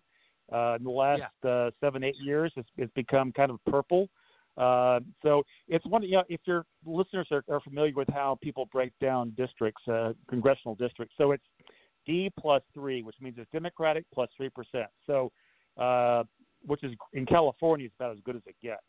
So that means that there's three yeah. percent more Democrats than there are Republicans uh, which means right. we've got there's about there's about eight percent independents. So we've got a great a great shot to to swing it. And the yeah. primary again the primary results are great. We're right there within striking distance. I think we lost by four or five thousand votes totally. So um, so that's not bad. I think we got a real good shot. And again, the guy I'm going against is, uh, does nothing. And a lot of people come to me, Corey. A lot of guys that a lot of people I talk to in the district on both sides of the aisle I mean, Republicans, Democrats, Independents, they're just so fed up with with politics as normal in California. Uh, and you know, you you know, in California, the the dynamics are you've got San Francisco, you've got Los Angeles, uh, to a lesser degree, you've got San Diego, you've got Sacramento. But if you take away the coast, you take away the big cities of San Francisco and Los Angeles, California is actually red. Um, and uh, it, so we, if we can carve out um, you know, another Republican representative in Sacramento. So we have Devin Nunes out here. We've got um, Kevin McCarthy, the, the uh, minority leader. We've got Tom McClintock. So I want to be the fearsome force. I'm going to be, I want to be the fourth guy in the fearsome foursome along the east coast, uh, along the east border of California. Well, yeah, no, I, I love it. I love it, and I, you know, when you when it's your first time on the show, and and usually I I ask this uh, when I when the, when the, when I when I first get you on. But tell us a little bit about yourself. Tell us kind of your background, how it all started for you, how you got into this, and I know you've had quite the career, quite the resume. Yeah, it's been kind of weird. I've had uh, I've been I've had a very blessed life. So I was uh, born and raised the son of an Air Force officer and a pilot. He was in Vietnam. He uh, he was uh, came he was in the Air Force for 33 years. I came in the Air Force. I was a pilot for 20 years, full in combat all over the globe. In fact, in my Air Force, my 20 years in the Air Force, I flew in uh, 69 countries. I saw tour duties in 69 countries and six continents. Uh, in 1995, I was asked to come out and interview to the White House to be President Bill Clinton's military aide, Air Force aide. Wow. Uh, I was hired for that position, so I carried the nuclear football. Uh, for folks listening, I was the guy that uh, was by the Bill Clinton side with the large black satchel that is the nation's capability to launch nuclear weapons or retaliate. So I actually had an office in the White House and a bedroom in the White House. I was there 24 7 for two years. I was not a Democrat. Uh, that was not part of the job. I was just a military officer that they asked to come uh, serve President Clinton. So I was there for two years. Uh, left in 1998, just prior to the impeachment of President Clinton. I went academy, was a commander there. Retired from the Air Force in 2001. Went to fly uh, commercially as a pilot for Delta Airlines. Uh, I flew for Delta for 16 years and uh, off and on. And during those years, I started writing books. So I've written uh, four nonfiction books about politics and the military, uh, two bestsellers. My first uh, book was called Dereliction of Duty. It's uh, about my time with the Clintons. It was a New York Times bestseller for six months. It's still selling well on Amazon. Um, and 16 years later, so I started writing books while I was flying for Delta, and um, started speaking as a conservative speaker and, and a guy, a military guy, talking about uh, the military and politics and how Democrats just don't get it. Uh, that was my experience with the Clintons. I was not close to the Clintons, I, although I lived with them. So I, I developed my ideology. I developed my perception of uh, conservatism and the military and how Democrats just don't get it in terms of our military. So that's why I wrote books. Uh, and again, I had a lot of success doing that, and I've been speaking across the country for the last 20 years. And then um, in 2016, when my former boss's wife, Hillary Clinton, was going to run for the presidency again, uh, I was a Delta Airlines pilot. And I thought, you know what? I just can't sit on my hands in the cockpit at 35,000 feet and let this woman be our next commander in chief. So I retired from Delta. Uh, did a lot of speaking in California in, uh, in support of President Trump. Um, and then I was asked by the Republican Party in 2018 to consider running for Congress. Uh, they convinced me it was a good idea, and so I'm running against uh, Ami Bera now in California. And again, I, I'm doing it because quite frankly, Corey, you know, when when you're a military officer, military period, you you take the oath of office to support and defend your country. The the Constitution of the United States. You, you're you take an oath to, to serve, uh, and I served uh, loyally and, and, and faithfully for 20 years. Uh, I never lost that uh, that self uh, that selfless service approach. I never lost the uh, the desire to serve our country, our nation, our republic. And uh, when I was asked to run uh, for Congress, I thought this is the next uh, logical step. Let me let me go to Washington D.C. again. I've been to the White House. I know how D.C. works. Let me go to Washington D.C. again as a representative from California. Let me re- represent uh, Sacramento, represent patriots across the country, and uh, let's uh, let's give President Trump the House back. Wow, this, this is this is incredible. Oh, and by the way, uh, my name's Rory. I, I think you got me mixed up with the previous guest who was named Corey. Oh yeah, yeah, kind of yeah, sounds yeah. alike. Rory and Corey. Yeah, I'm sorry. Yeah, Rory. Yeah, I, I know that, and I was listening to you and Corey, and I got yeah. So you're. Yeah, Rory. I'm sorry about that. I, you know, but no, I, no, you're fine. No, you're fine. Buzz. But Buzz. Oh, sorry, sorry. Go ahead. Yeah, I was just say I've been on radio all day long, and uh, I, I I apologize for that. Yeah, I, of course, you know we were we've been trying to get on the air together for for quite a while now, and I I apologize, Rory. Yeah. Um, No, So, you're yeah, fine. No, you're great. fine. I no, I no, it's totally no. I I'm not I'm not offended at all. But it's a fascinating life you've lived, though. What a what a story. First, I want to ask you. Obviously, the, the best-selling book about you living with the Clintons. I mean, you probably saw every single thing they did. You saw them eat. you saw them sleep. You saw them shit. You saw them do every single thing. And you talked about in your book. I mean, and and uh, you know just how he would compromise national security, how he would put certain things at risk. I mean, how he was extremely reckless. You know, just the the, the darkness behind closed doors. I mean, speak on this, man. And I hope you don't. You know, I'm praying you don't go missing. No, no. I've been around long enough right now that I think that they would have taken their shot if they if they if they'd wanted to. But but yeah, I mean that's why I wrote the book. And I, you know, in my first book, Dereliction of Duty, was not really about. I mean, I was there during the Monica Lewinsky stuff. I was there during the Paula Jones stuff, and I was by his side and her side. I mean, I would go uh, jogging with him in the morning. I would go uh, to the golf course with him in the afternoon. I would go on family vacations to Martha's Vineyard or St. Thomas or you know I would- I would be flying in Marine One and Air Force One no matter where he and she went. So I I was by their side. And what really troubled me, and I'll I'll tell your listeners a couple of, of interesting stories. So um, as an as an Air Force officer, my job was to uh, you know to be there to support the office, not not necessarily the man. So my job was to support the presidency, not necessarily Bill Clinton. So that's how I got through every day for two years of just being there and, and being faithful to the office of the presidency of the White House, and not quite frankly not to to President Clinton. But I'll tell you some stories. Uh, for example, so uh, the so the nuclear football is what I carried. It's a large black satchel, and it uh, and every president since John F. Kennedy has had the nuclear football. It's a it's a a suitcase um, that accompanies the president. Not not, not I would say it's an attaché case that accompanies the president no matter where he or she goes, 24 hours a day, seven days a week. Which is why I had to be in the White House 24/7. So that's why he had an office and a bedroom in the White House. So I was by his side. And so the way that the football works is that the, the nuclear aide, uh, the military aide has the football, the nuclear football, and then the president has what's called the the uh, nuclear codes. And every president carries those codes, and President Clinton had those codes.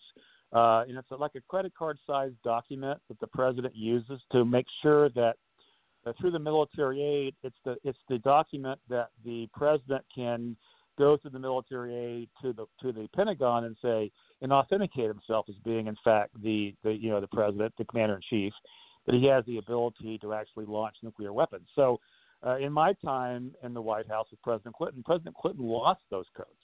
It had never happened. Uh, we never found them. It never happened before. We never found them.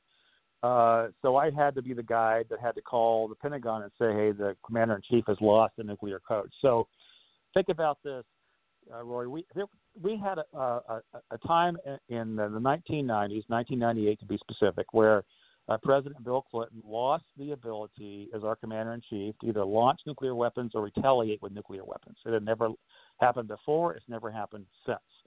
So, and and uh, this happened during the Monica Lewinsky situation, and I remember President Clinton's um, his priority was uh, not so much that he had lost the codes, uh, and we we turned the White House upside down trying to find them, but that he wanted me to make sure that that, that information did not get to the press.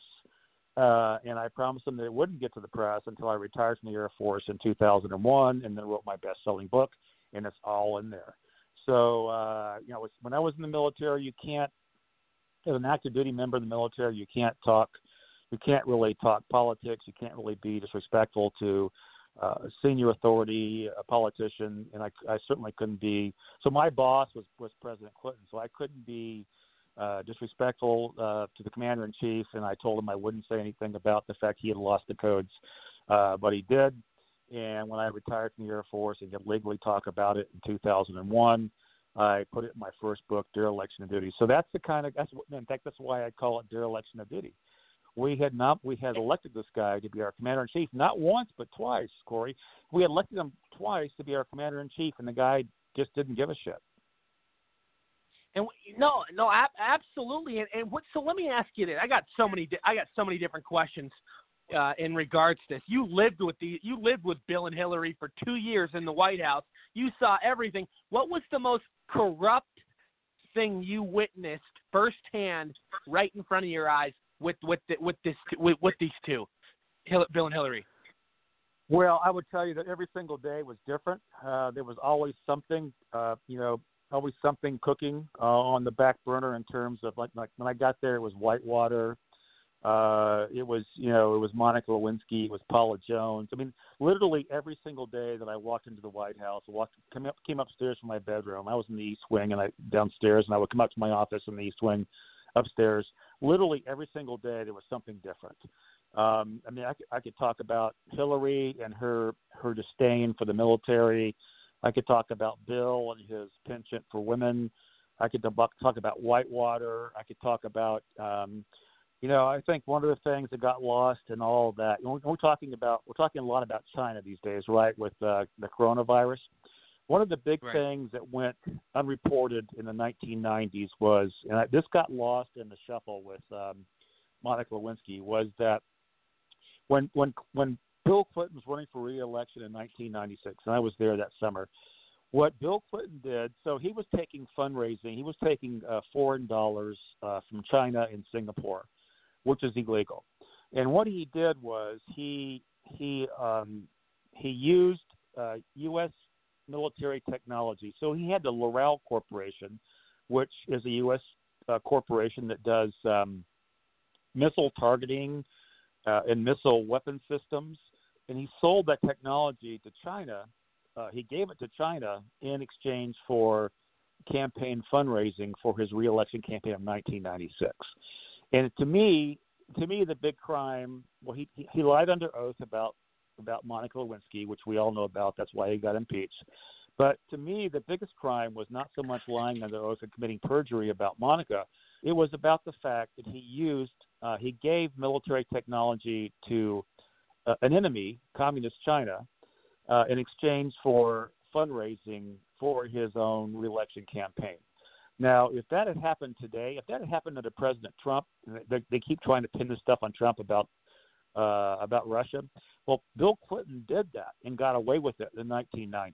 So that kind of, that was probably the biggest scandal that he never got held accountable for uh, in my time there. I mean, I'm sure looking back now, I mean, knowing the two of them as as I do personally, um, the fact that they used the Clinton Foundation when he left and she left the Senate, and they used the Clinton Foundation to, in my mind, um, launder money from foreign companies, uh, foreign countries like Saudi Arabia and Haiti, um, to, to, to to feather their own uh, pocketbooks and wallets. I mean, they're in my mind. I mean, they're just probably they they started this. In, in my opinion, Corey, they started this this this um, this dirty politics where you you shoot the messenger, you trash people, you, you use your influence like Hillary did when she was Secretary of State. You sell you sell influence, right? You sell you sell access, which is what she did with Russia, uh, getting her getting her husband these huge speaking deals uh, in Russia in exchange for giving Russia 20% of our, our uranium stores. Um, the fact that the Fusion GPS, when she was running for the presidency, uh, Fusion GPS paid uh, uh, you know, and, and Russia millions of dollars to create this false dossier, which is what Donald Trump's been, been, been fighting for four years now. I mean, literally wherever the Clintons go, Corey, I mean, wherever they go, the, uh, scandal and, and crime follows. And I mean, right. I'm still walking around. I'm still walking around. I'm, ha- you know, and and uh, talking about it and running for office now, writing books about it. And, and I think that uh, looking back on it, uh, I'm I'm I'm happy to be walking around. my wife's happy I'm still walking around, and my kids are too. Uh, but they're vin- they're vindictive, and and they will do anything and everything it takes to silence critics. Well, how how do we now? Let me ask you this: How do you explain the the Clinton body count? Because whenever anybody you know wants to bring that up in a situation, a lot of times they get called conspiracy theorists, and they get called you know uh, just people, you know, just liars. I, but in reality, almost 50 people have gone missing uh, under, uh, you know, under their supervision. I mean, think about Vince Foster. They said he shot himself in the back of the head. I, I don't think so. And think about, you know, all all these different things. Seth Rich. Um, think about. Right. Um, I, I, I can go. I don't have the list in front of me. I was reading it the other day, but there's a lot of names on there. Well, it's probably up around 70, 75 now um, I saw the, I saw a list the other day. I think it's around 70. I've got no uh, direct knowledge of anybody specifically, but I will tell you this: um, uh, you know, where there's smoke, there's fire, and the coincidences. I mean, uh, there there's been so many people associated with eclipses that have either committed suicide or have disappeared, uh, or were, were involved. Like Seth Rich was involved in a, you know, uh, apparently a robbery. They didn't take anything. So they didn't uh, take anything. They left him there. Everything was still, all his belongings still in his pockets. Yeah, I there's just again, I don't have specific knowledge, but I will tell but I will tell you my opinion. And my opinion is they're capable of doing just about anything, anytime, anywhere. And uh, you know, I got to the White House after Vince Foster. I mean, I and I was there talking to Secret Service guys and girls and around the White House for those two years, and never had direct confirmation, but it all just kind of seemed um, very um, messy to me. Very, you know, uh, just didn't it did, didn't add up. And I also remember, and I put this in my first book, as a matter of fact. So remember when Vince Foster, quote unquote, committed suicide? So there was a bunch of files that went missing from his office, and uh, they were missing for years. And I talk about this in dereliction of duty. So Hillary had a box of files that she kept up in the residence in the White House that very few people were allowed to either see, access, or move around. I was one of the few people that had the ability to, to she would she would call me up and say, "Would you put these files on Marine One Air Force One, and I, I would do that. They were in a they were in a opaque opaque uh, plastic um, filing box, and I never I never took it on myself. Obviously, not to. I mean, I was a military guy. I didn't want to delve into what was going on there, but it all, always always struck me as being very curious uh, that she carried around this box of files, and she did it for years and years and years.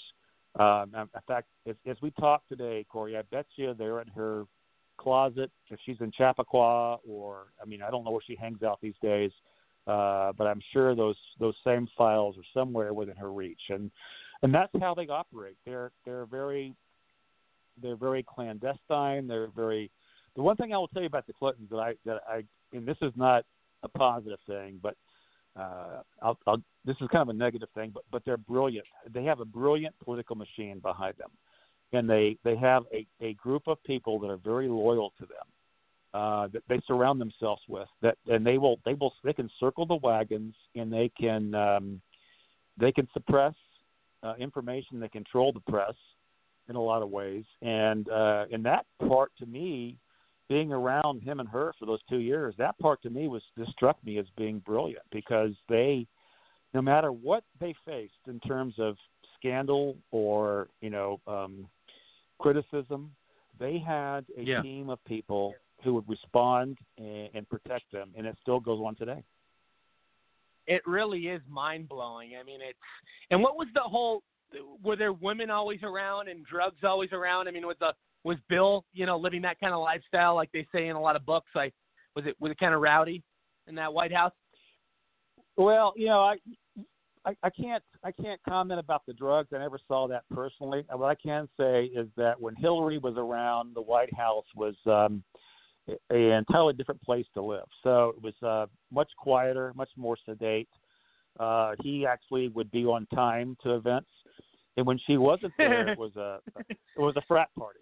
You know what I mean? So, uh, especially like on Air Force One, for example, I flew with, on Air Force One all, all around the world with him. So, if he was on Right. Air Force One and Hillary Hillary was not there, it was a frat party.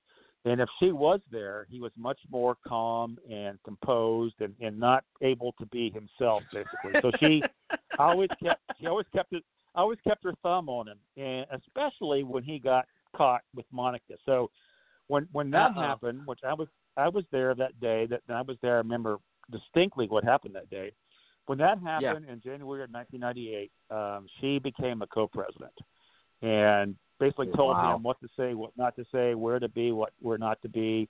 I mean, I remember though back in those days, it was all about you know the vast right wing conspiracy, and he was out there saying, "I did not have sex with that woman, Mr. Lewinsky." That was all Hillary was orchestrating that from A to Z. So, you know, it was. uh I never saw. I never saw drug use. I never saw. Um, uh, you know, I, I did see every once in a while getting a little him getting a little tipsy, uh, Right. and you know, it, yeah, getting having a little bit too much to drink. Um, Right.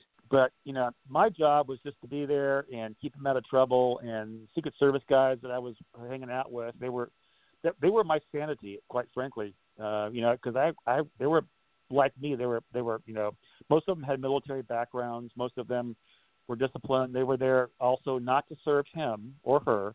They were there to serve the office uh, of the White House and the presidency. So I those guys and girls and I got along great because we had a lot in common. Um, so we would, you know, we would sit sit in the sidelines and and and compare a lot of notes, uh, talk about a lot of stuff. But when it came to being around the Clintons and making sure that they were protected, that the country was protected, the nation was protected in terms of military, that was my job, and I did it. I did it well. I didn't. I didn't open my mouth to say anything until I retired in 2001, and again wrote Dereliction of Duty. That's what. That was my. That was my. Um, my therapy. That was me getting out there and saying, okay, I can talk now for the first time in 20 years, and here it is. Uh, and I, you know, and it's not a kiss and tell book. It's not. Um, Roy, you know, I don't, I don't, I just talk about very objectively. I'm a military guy. I'm a military officer. I'm a pilot. I've been all over the world. I've flown in combat. I had this two-year assignment. wasn't my idea. They asked me to come work at the White House. I didn't apply for the job. They asked me, um, so I went there. I was I was loyal, was faithful, kept them safe. I kept the nation safe. I left, and then I retired, and now here it is. I'm going to put it all all out there for you, and that's uh, why I started writing books. And, and let me ask you this part of it. You know, the whole Epstein Island thing. You know, there were multiple reports, and I think everybody's curious about this. Multiple sources and, and newspapers came out with stories saying that um, Epstein Island, uh, he would try to ditch Secret Service, and uh, he would, you know, take off on his own. And whether it was there to Epstein Island or all these various trips, can you speak on that a little bit? Yeah, well, that Epstein, I saw Epstein around uh, Clinton uh, in my time there, I left in '98, so I left just prior to the impeachment in the fall of '98. So uh, Bill Clinton was not going to Epstein Island, as far as I'm concerned. In fact, I would have known for sure if he had gone. So that actually happened after my time there. Now, and I knew where he was 24/7 for those two years. So there's no way that happened under my watch between 98 and 2001 when he left the office. I can't talk to that. Um, he certainly is capable of that kind of behavior. I'll tell you that. Uh, but I can't. In my time there, I knew where the guy was 24/7 around the clock. I mean, I had a I had a computer screen in my bedroom in my office that told me exactly where he was, and if he was leaving the White House, he might have snuck out without me knowing uh, in the middle of the night. I never saw that um, and I was always with them on Air Force One, Marine One, around the world. So if that happened, I, if I if I was, going to speculate, uh, that probably happened after he left the White House because there's just too much there's too much scrutiny. There's too much um, there's too much of a presence of where he is around the clock as the president, which I'm sure is the same thing today with President Trump. So if that happened, it had to have happened after he left the office. Um, so in my time there, I can't confirm. I can't confirm anything. Uh, but I'm telling you, I, what I can confirm is his behavior is certainly um, certainly fits that that uh, that profile. Uh, but in my time there, I never he again. I was by the guy's side 24/7, and I never saw or heard uh, him doing anything like that. And if he had, I would have certainly spoken out about it. But he not my time there. It's, I guess that, that's my that's my testimony. Not my time there. Amazing, amazing stuff. Well, Buzz, I could talk to you all day, but uh, I do got to let you go. But tell everybody where they can connect with you, where they can get involved with your campaign, all that good stuff.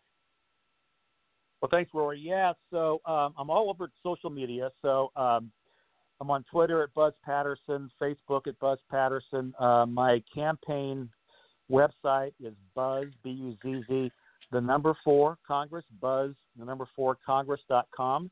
Uh, we're running in Sacramento. We would I would love to talk to people um, and just you know our our campaign so far, Rory. So we're it's a national campaign. So President Trump in the White House has, has picked off a whole bunch of seats they want they want to flip uh, this coming November. In my district, District Seven in California, is one of the six they see in California, so we're going to flip it. So we're making about 85% of our fundraising is coming from out of state. So if your listeners can go to my website or our campaign website, and I don't care what they can give, it all helps. Uh, or they can ask me questions. Like for example, right now tonight, California is on lockdown. So uh, I'm sitting here in my uh, my bed with my wife, watching TV and talking about doing social media for our campaign. We can't go on the trail right now, so we're we want our we want our primary, but we can't go out and shake hands and talk to people uh, for the foreseeable future. So if people want to hit me up on social media, by all means do that, or they can email me at buzzforcongress.com. And again, um, we're going to give President Trump the House back here in November, and I'm going to be part of that uh, part of that movement. Absolutely, amen. And Buzz, we're rooting for you. i am praying for you. Uh, we need guys you like in we need guys like you in there protecting our president. Uh, you're you're a true patriot, and um, keep up the good work, my friend. Let's talk soon. Yep, you bet, Rory. Thanks so much. You, you keep up the good work too, man. You're doing a great job. We really appreciate it. All right, thank you, Buzz. We'll talk soon. Cheers, man. Have a good night. Okay, God bless. Take care. All righty. I do want to welcome to the show now. I, bl- I believe we have with us former senior director at National Security Council and former Pentagon chief of staff, uh, Robert Spalding. Robert, how are you? Welcome. first time on the show. Tell us a little bit about yourself. You have quite the resume. Very impressive guy. You've done a lot in your life. Yeah, I retired from the Air Force after almost 27 years about a year ago. Um, and the last real five or six years of my career were focused on the uh, U.S. China competition in the area of economics and finance and, and information. And, uh, you know, I, I worked at the Pentagon advising the chairman of the Joint Chiefs of, Chat, of Staff on uh, China. I was a defense attache and senior defense official in Beijing. And then uh, senior director for strategy at the White House, where I worked on the national security strategy and a lot of the policies with regard to China now. Uh, and I just recently retired a year, a little over a year ago, and wrote a book called Stealth War, it really documents kind of the background and context for why we've uh, instituted a number of the policies we have with regard to China. So I'm focused on educating and advocating for you know this decoupling from the Chinese Communist Party that's been going on. Absolutely, absolutely, and and you know I, I definitely want to talk to you a lot about China and, and what we've been dealing with in that scenario. But tell us about your time with at the National Security Council and Pentagon. That has to be quite the experience, man. Has to be. I mean, that's a that's a once in a lifetime. I mean, that's as high profile as it gets, man. Well, the, the the Pentagon was interesting because I had a team of China experts, you know, people that lived in China, you know, all military officers that had been uh, spoke Chinese and really understood the government and, and the party well. And uh, we worked for two, a solid two years on trying to understand you know, how do we create a strategy that benefits uh, the United States going forward. Uh, and then at the Pentagon or at the White House, I was able to you know, put a lot of those, uh, a lot of that work into action into the national security strategy. So it was a tremendous honor and uh, and and a great time. And the last, you know, six months of my time there, I did a really focused study on 5G, and of course, um, you know, really got to uh, understand how politics works in in DC as a telco uh, industry. Really worked to uh, expose what I was working on. It was leaked to the press, and and really uh, you know, worked to push me out uh, as a result. But you know, it was uh, it was overall uh, a good thing because it exposed uh, the danger of um, Huawei that's been you know in the press now and and the challenges with regard to 5G. And, and let me, you know, and obviously, I we see how, you know, with with national with national security and and just with everything that's gone on and transpired and, and all the stuff that's been revealed and the corruption you know are you worried about the the future of the government especially with certain people that are still in there that probably shouldn't be? I mean look at how comey look at how all these people brennan you know mueller uh, all these people that have been you know and they're they're just the tip of the iceberg in my opinion. I mean you got a pile up swamp there that's been going for years and years and Trump's done a good job about clearing out, you know, quite a bit of it, but still significant over there. Don't you agree? Yeah, and I think um, part of it, if you go back to the end of the Eisenhower administration, he um, he gave a speech where he talked about beware the undue influence of the military-industrial complex, and I think today uh, when you think about national security and you think about the power of data uh, and artificial intelligence and, and these large tech companies and how um, they have such power in your life to influence you, and then you realize that countries like uh, the Chinese uh, and the Chinese Communist Party have adopted a lot of these same uh, technologies and business models, uh, and their large tech companies and are using those to influence um, people it's it's a really powerful and dangerous thing for democracy. But you know, we've spent uh, we spend eight hundred billion dollars a year on defense, uh, and most of that money never really goes to protect American people in those areas. You know, so industrial policy, economics, finance, trade. Uh, information, data, how your data is being used to uh, influence you, all of that is part of what I, you know, consider to be really the, the, the current state of national security in the 21st century. It's far more focused on data rather than geography. Kai Fu Lee, who's the leading artificial intelligence re- researcher in China, really says that you know China is to data as Saudi Arabia is to oil. So they're far more focused on you know how do we how do we get uh, data, which is a strategic, strategic resource in the 21st century, and use that to uh, to create economic dominance and, and, and really influence uh, people. No, no, absolutely. And, and let me ask you this. So, this whole Corona thing, you know, I, I have a lot of different theories on it. You know, I think one of the, the theory, you know, one of the big speculations and, and one of the things I strongly think is that we beat them so bad in the trade deal.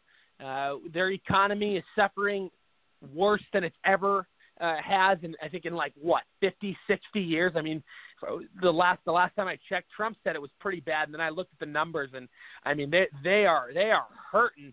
And, and think about how no leader has ever accomplished, uh, you know, that sort of defeat.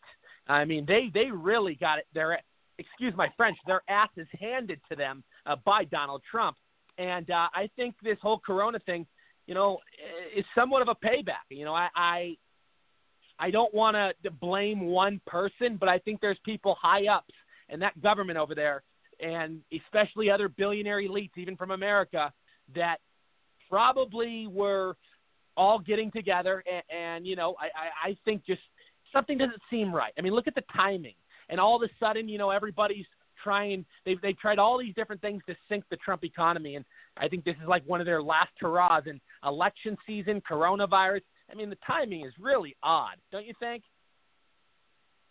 Well, I think, um, yeah. I mean, the the the challenge and, is really and here's one more, understanding here's one um, more what point. the truth is. Robert, one more point I just want to make real quick. We we see how the coronavirus had a patent on it. It's owned by a corporation, and we see how these pharmaceuticals, uh, you know, they, they this stuff. I, I strongly believe, just like AIDS, it doesn't just accidentally appear. But go ahead. Sorry. No, I think that um, you know the challenge is really understanding what exactly happened. So, you know, I don't think we're ever going to know because the Chinese aren't going to let our uh, CDC researchers in to actually find out what is the truth. I, mean, I think that's just the bottom line.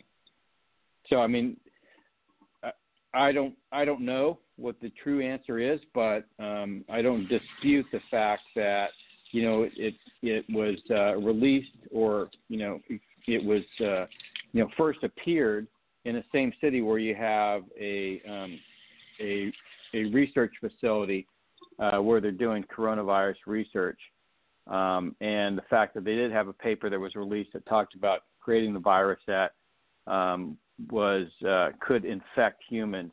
These are all, you know, obviously suspicious um, things. And then, of course, they destroyed uh, a lot of the first samples of you know when the uh, when they first detected the coronavirus. So, I mean, it's definitely suspicious.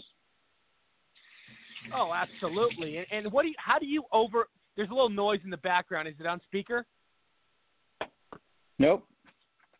Um, I was going to ask you though, how do you analyze the overall trade deal? Because you're you're an expert on China uh, that that Trump you know prevailed on. I mean, you know, with holding them accountable and, and really sticking it to them because for the longest time in every single department uh, in a lot of ways we were getting taken advantage of by China left and right.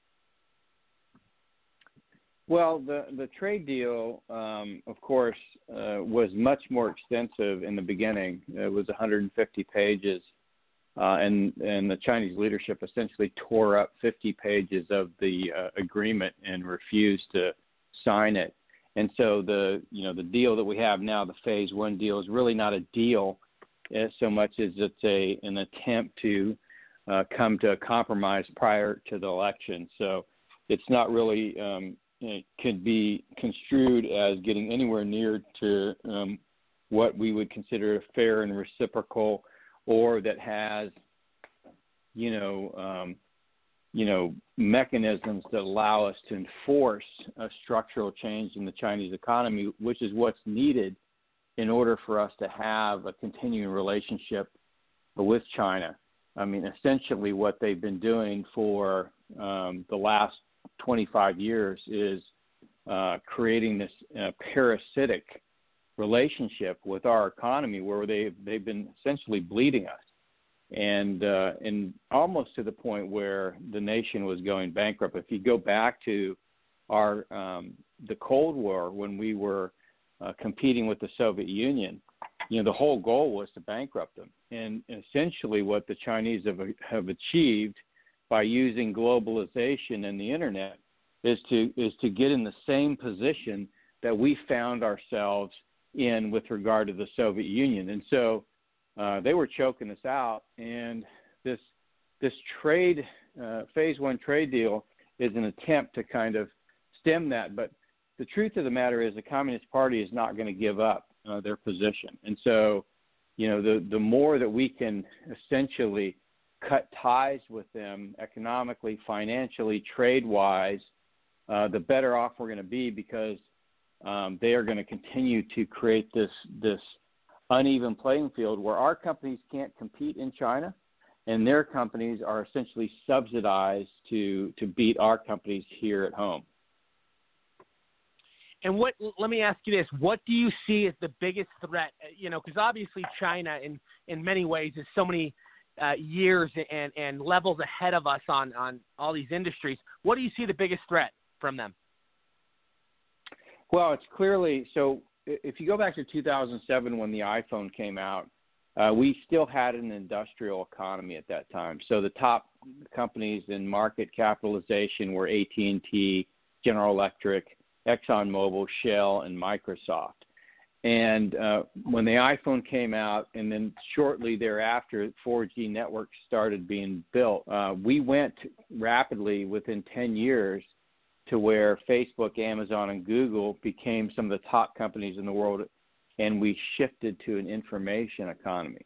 What the Chinese have been doing since about 2009 is anticipating and building for the time when you know the 5G networks would start to be deployed. And what that does is take away the platform from the smartphone. So it takes it away from Android and Apple and actually builds – that computing into the network. And that's so that you can go, you know, walk outside your door, not use your phone to open an app to get an Uber, but just say Uber. And a camera picks up your face, does facial recognition, reads your lips, and sends you a car. That's that's what 5G is now. In 2017, when I was a defense attaché in Beijing, elements of that world were already being built in China. So you could order your food on WeChat and then walk into a restaurant and the camera in the restaurant would pick up your fa- face, do facial recognition, and the server would hand you your food and greet you by name. So what they're trying to do is essentially use that dominance in data in five in the 5G world to pole vault Baidu, Alibaba, and Tencent, which is the uh, the the equivalent of Facebook, Amazon, and Google, into a leading position globally. And then what they do is not only do they have that data that that data about you uh, as you walk around the city and as you buy things to you know essentially influence you to buy more stuff they also use that data to collect intelligence and and do uh, influence operations. So the way it works uh, it, this was demonstrated in the run up into in the aftermath of the 2016 elections by the Russians, where they used artificial intelligence bots, social media networks, and big data to you know create protests. They created a protest right after the election in New York City. Um, it was you know supposedly Black Lives Matter, but it was actually the Russians. And so this ability to use these same um, technologies and business models, not just for economic dominance, but also for influencing the population, is what they're going for. And and they do this all over the world. You know, they were just doing it in Taiwan prior to their elections as well. No, yeah, it's it's insane. I mean, it's absolutely insane. And um, I, I do got to let you go, but I love having you on. I want to get you on back back again soon. Uh, I, you know, I could talk to you all day. There's a lot of things I, I definitely want to um, address with you and, and kind of put on the table, but I do got to get to the next guest. But tell everybody where they can find your book, where they can connect with you, all that good stuff. Well, the book is uh, you know available on Amazon or Barnes and Noble, the major uh, booksellers. Uh, it's called Stealth War: How China Took Over While America's Elite Slept, and um, I I'm on Twitter, Robert underscore Spalding, and then on Instagram and YouTube, General Spalding. Excellent, excellent. Well, thank you for and thank you for your service, General, and thank you for everything you do. Uh, you've lived quite the life, and uh, I definitely want to uh, get you back on this program here, probably in the next couple weeks or so. Sounds great. All righty, have have a great night. Take care. Uh, I do want to welcome to the show. Make sure I just want to see. Let's see here. I believe. Uh, let's go to uh, Sam Tolley. I'm sure you have a lot of thoughts, my friend.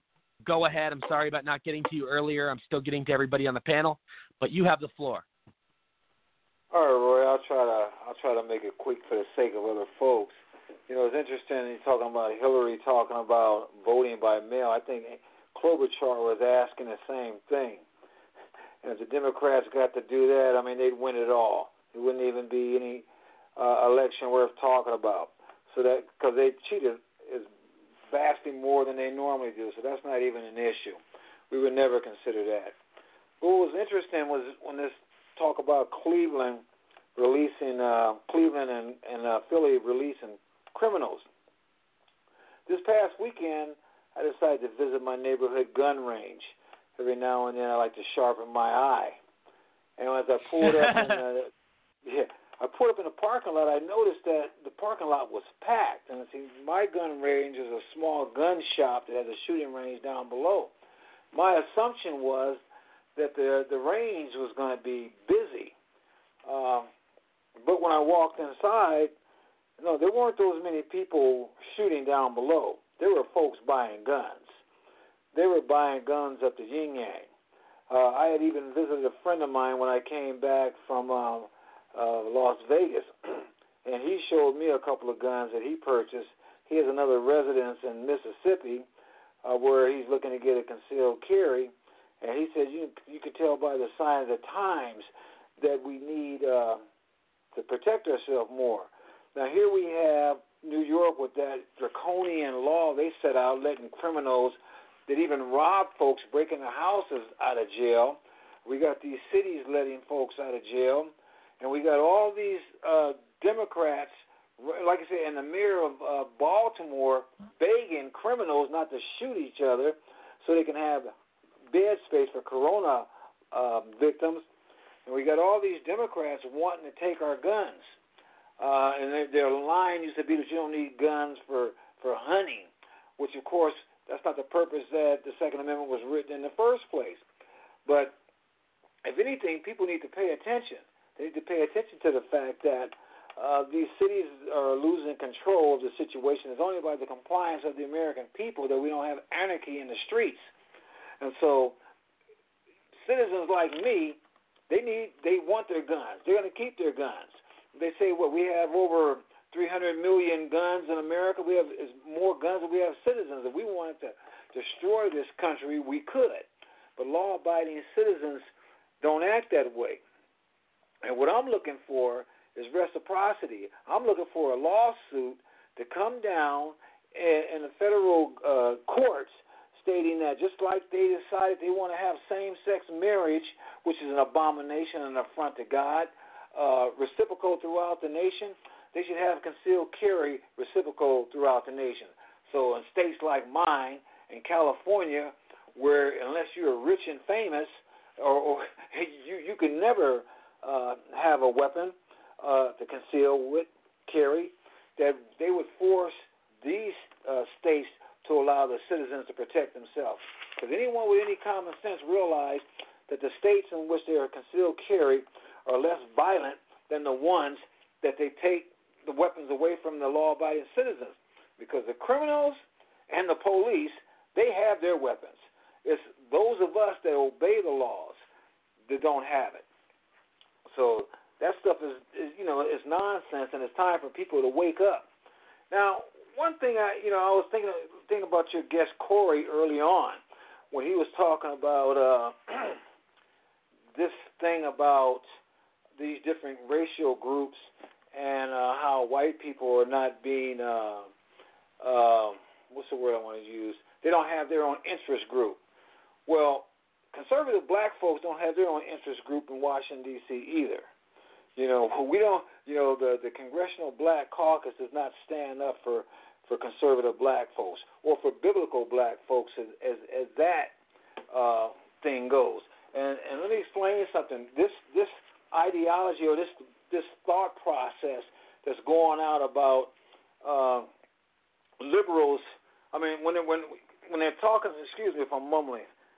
This thing about demonizing white people uh, from a racist perspective, this is a tool that's used by liberals, whites and blacks, and that tool of separation really is not separating conservative folks. It's separating, excuse me, it's separating conservative folks from liberal folks and keeping those black liberals on the plantation. Because if they can instill fear into, into these people, even though they, they will sit up here, I'm talking about the white liberals now, will sit up here and demonize themselves or demonize white folks, they're really planting in these other folks' mind, yeah, these white folks are racist, but these very same white folks that's telling them that other white folks is racist are keeping them subjugated to that same slave mentality in the Democratic Party.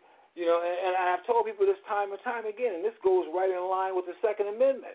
These same people that promote this stuff are the same people that tell you that you don't need guns.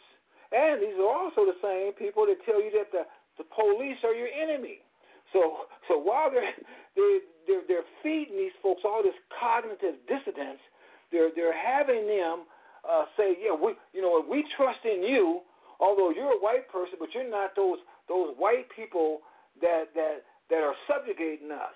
But but at the same time, uh, since we trust in you, uh, we're, we're going to allow you to go ahead and, and keep fighting to get rid of our guns, although you're telling us that the police are racist. Now, if the police are racist and these white folks are racist and other conservative black folks are racist, who are these folks going to call when they get in trouble if they don't have their own guns? And like I said before, they can't call Ghostbusters. So, you know, it's, it's a real intricate web of, of confusion, but it's not really that confusing when you when you when you look at the situation because you keep these people mind locked.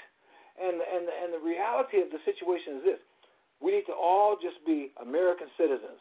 We need to get away from this racial mentality, and we need to, and particularly those of us that believe in the Word of God, those of us that are biblical people, Race got nothing to do with it. You're neither uh, free or slave or Greek or whatever, according to the Bible. The only color that matters is the, is the color of Jesus' blood. And he shed that for each and every one of us that decide to take that into consideration as far as he is our Lord and Savior. So we, Christians, we don't care about what co- folks you, color you look like. We don't care about any of that stuff.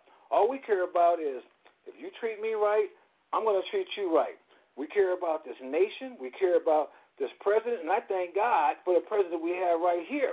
And even though you didn't touch on it, I want to do this real quick.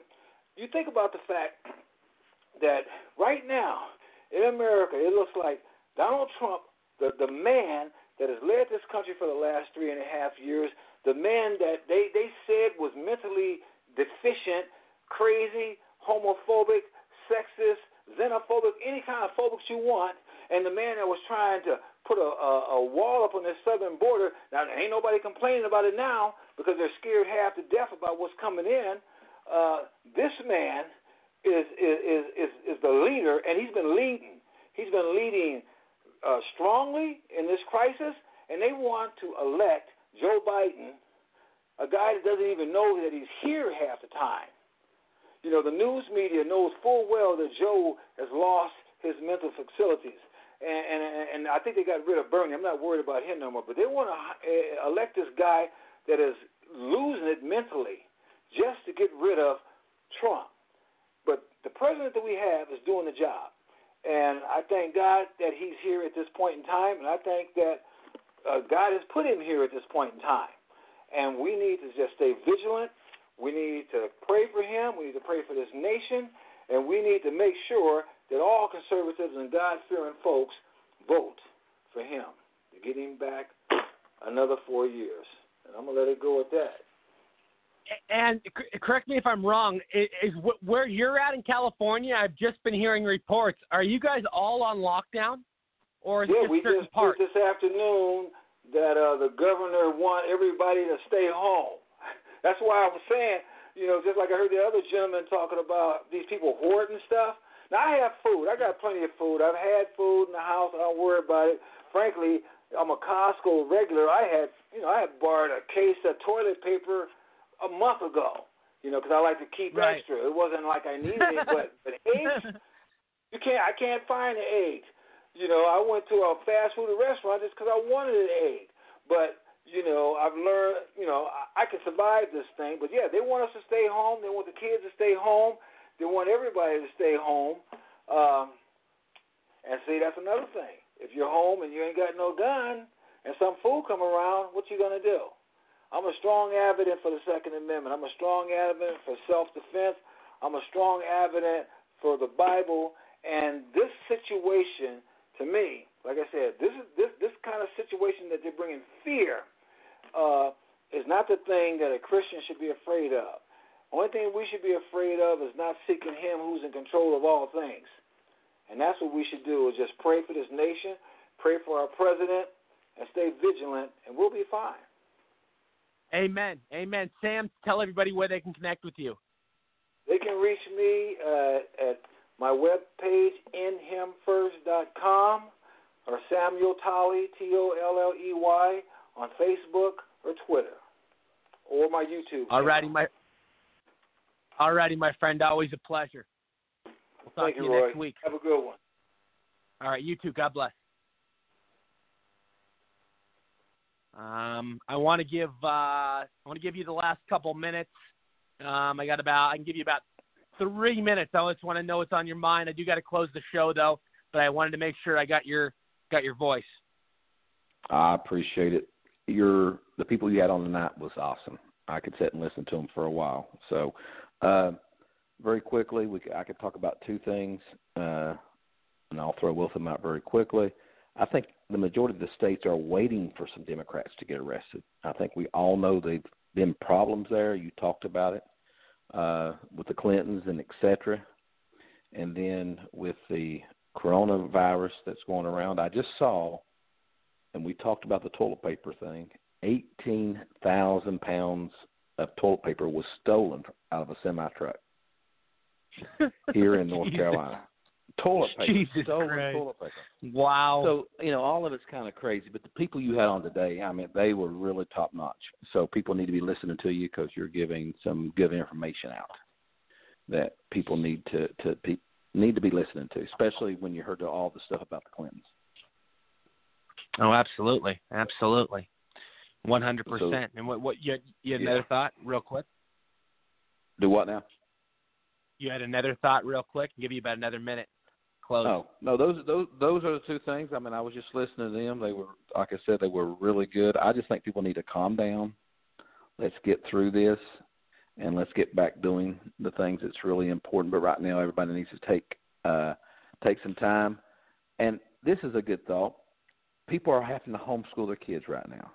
I think it's awesome. Right. We homeschooled our boys for a while. Why don't they take some time since they're homeschooling, do a little Yeah. research, sit down with their kids and go over really what history is about in America. Go over with them Yeah. and talk with them about why we have a constitution, why we have the amendments, why the First Amendment's important, why the Second Amendment is important. The last man was talking about gun rights. I got held up at gunpoint. Now I go every, everywhere I go, I've got a gun on me. Uh, Yeah. Because my job is to protect my family. And even right now, with all this going on, uh, I had one person I know that works for the police department, and they said, Yeah. you know, just we're we're waiting for people to start doing some crazy things here, and so you know, just be protected. Yep, absolutely. I do got I do got to run. Tell everybody quickly where they can find you. I got about thirty seconds. Two places you can follow me on Twitter at uh, at Rodney Evans, or also on YouTube at Real Life Discussions with Pastor Rodney Evans. Sounds It's good. been an honor friend. to be on Uh, today, we'll- we'll- sir. Absolutely. We'll get you back on in the, in the next either next week or the week after. God bless. Sounds good. Be blessed, man. We'll talk to you later. All right, everybody. It's been a fantastic show. I hope you all have a great weekend. Um, I'll see you on Tuesday night, 10 p.m. Eastern.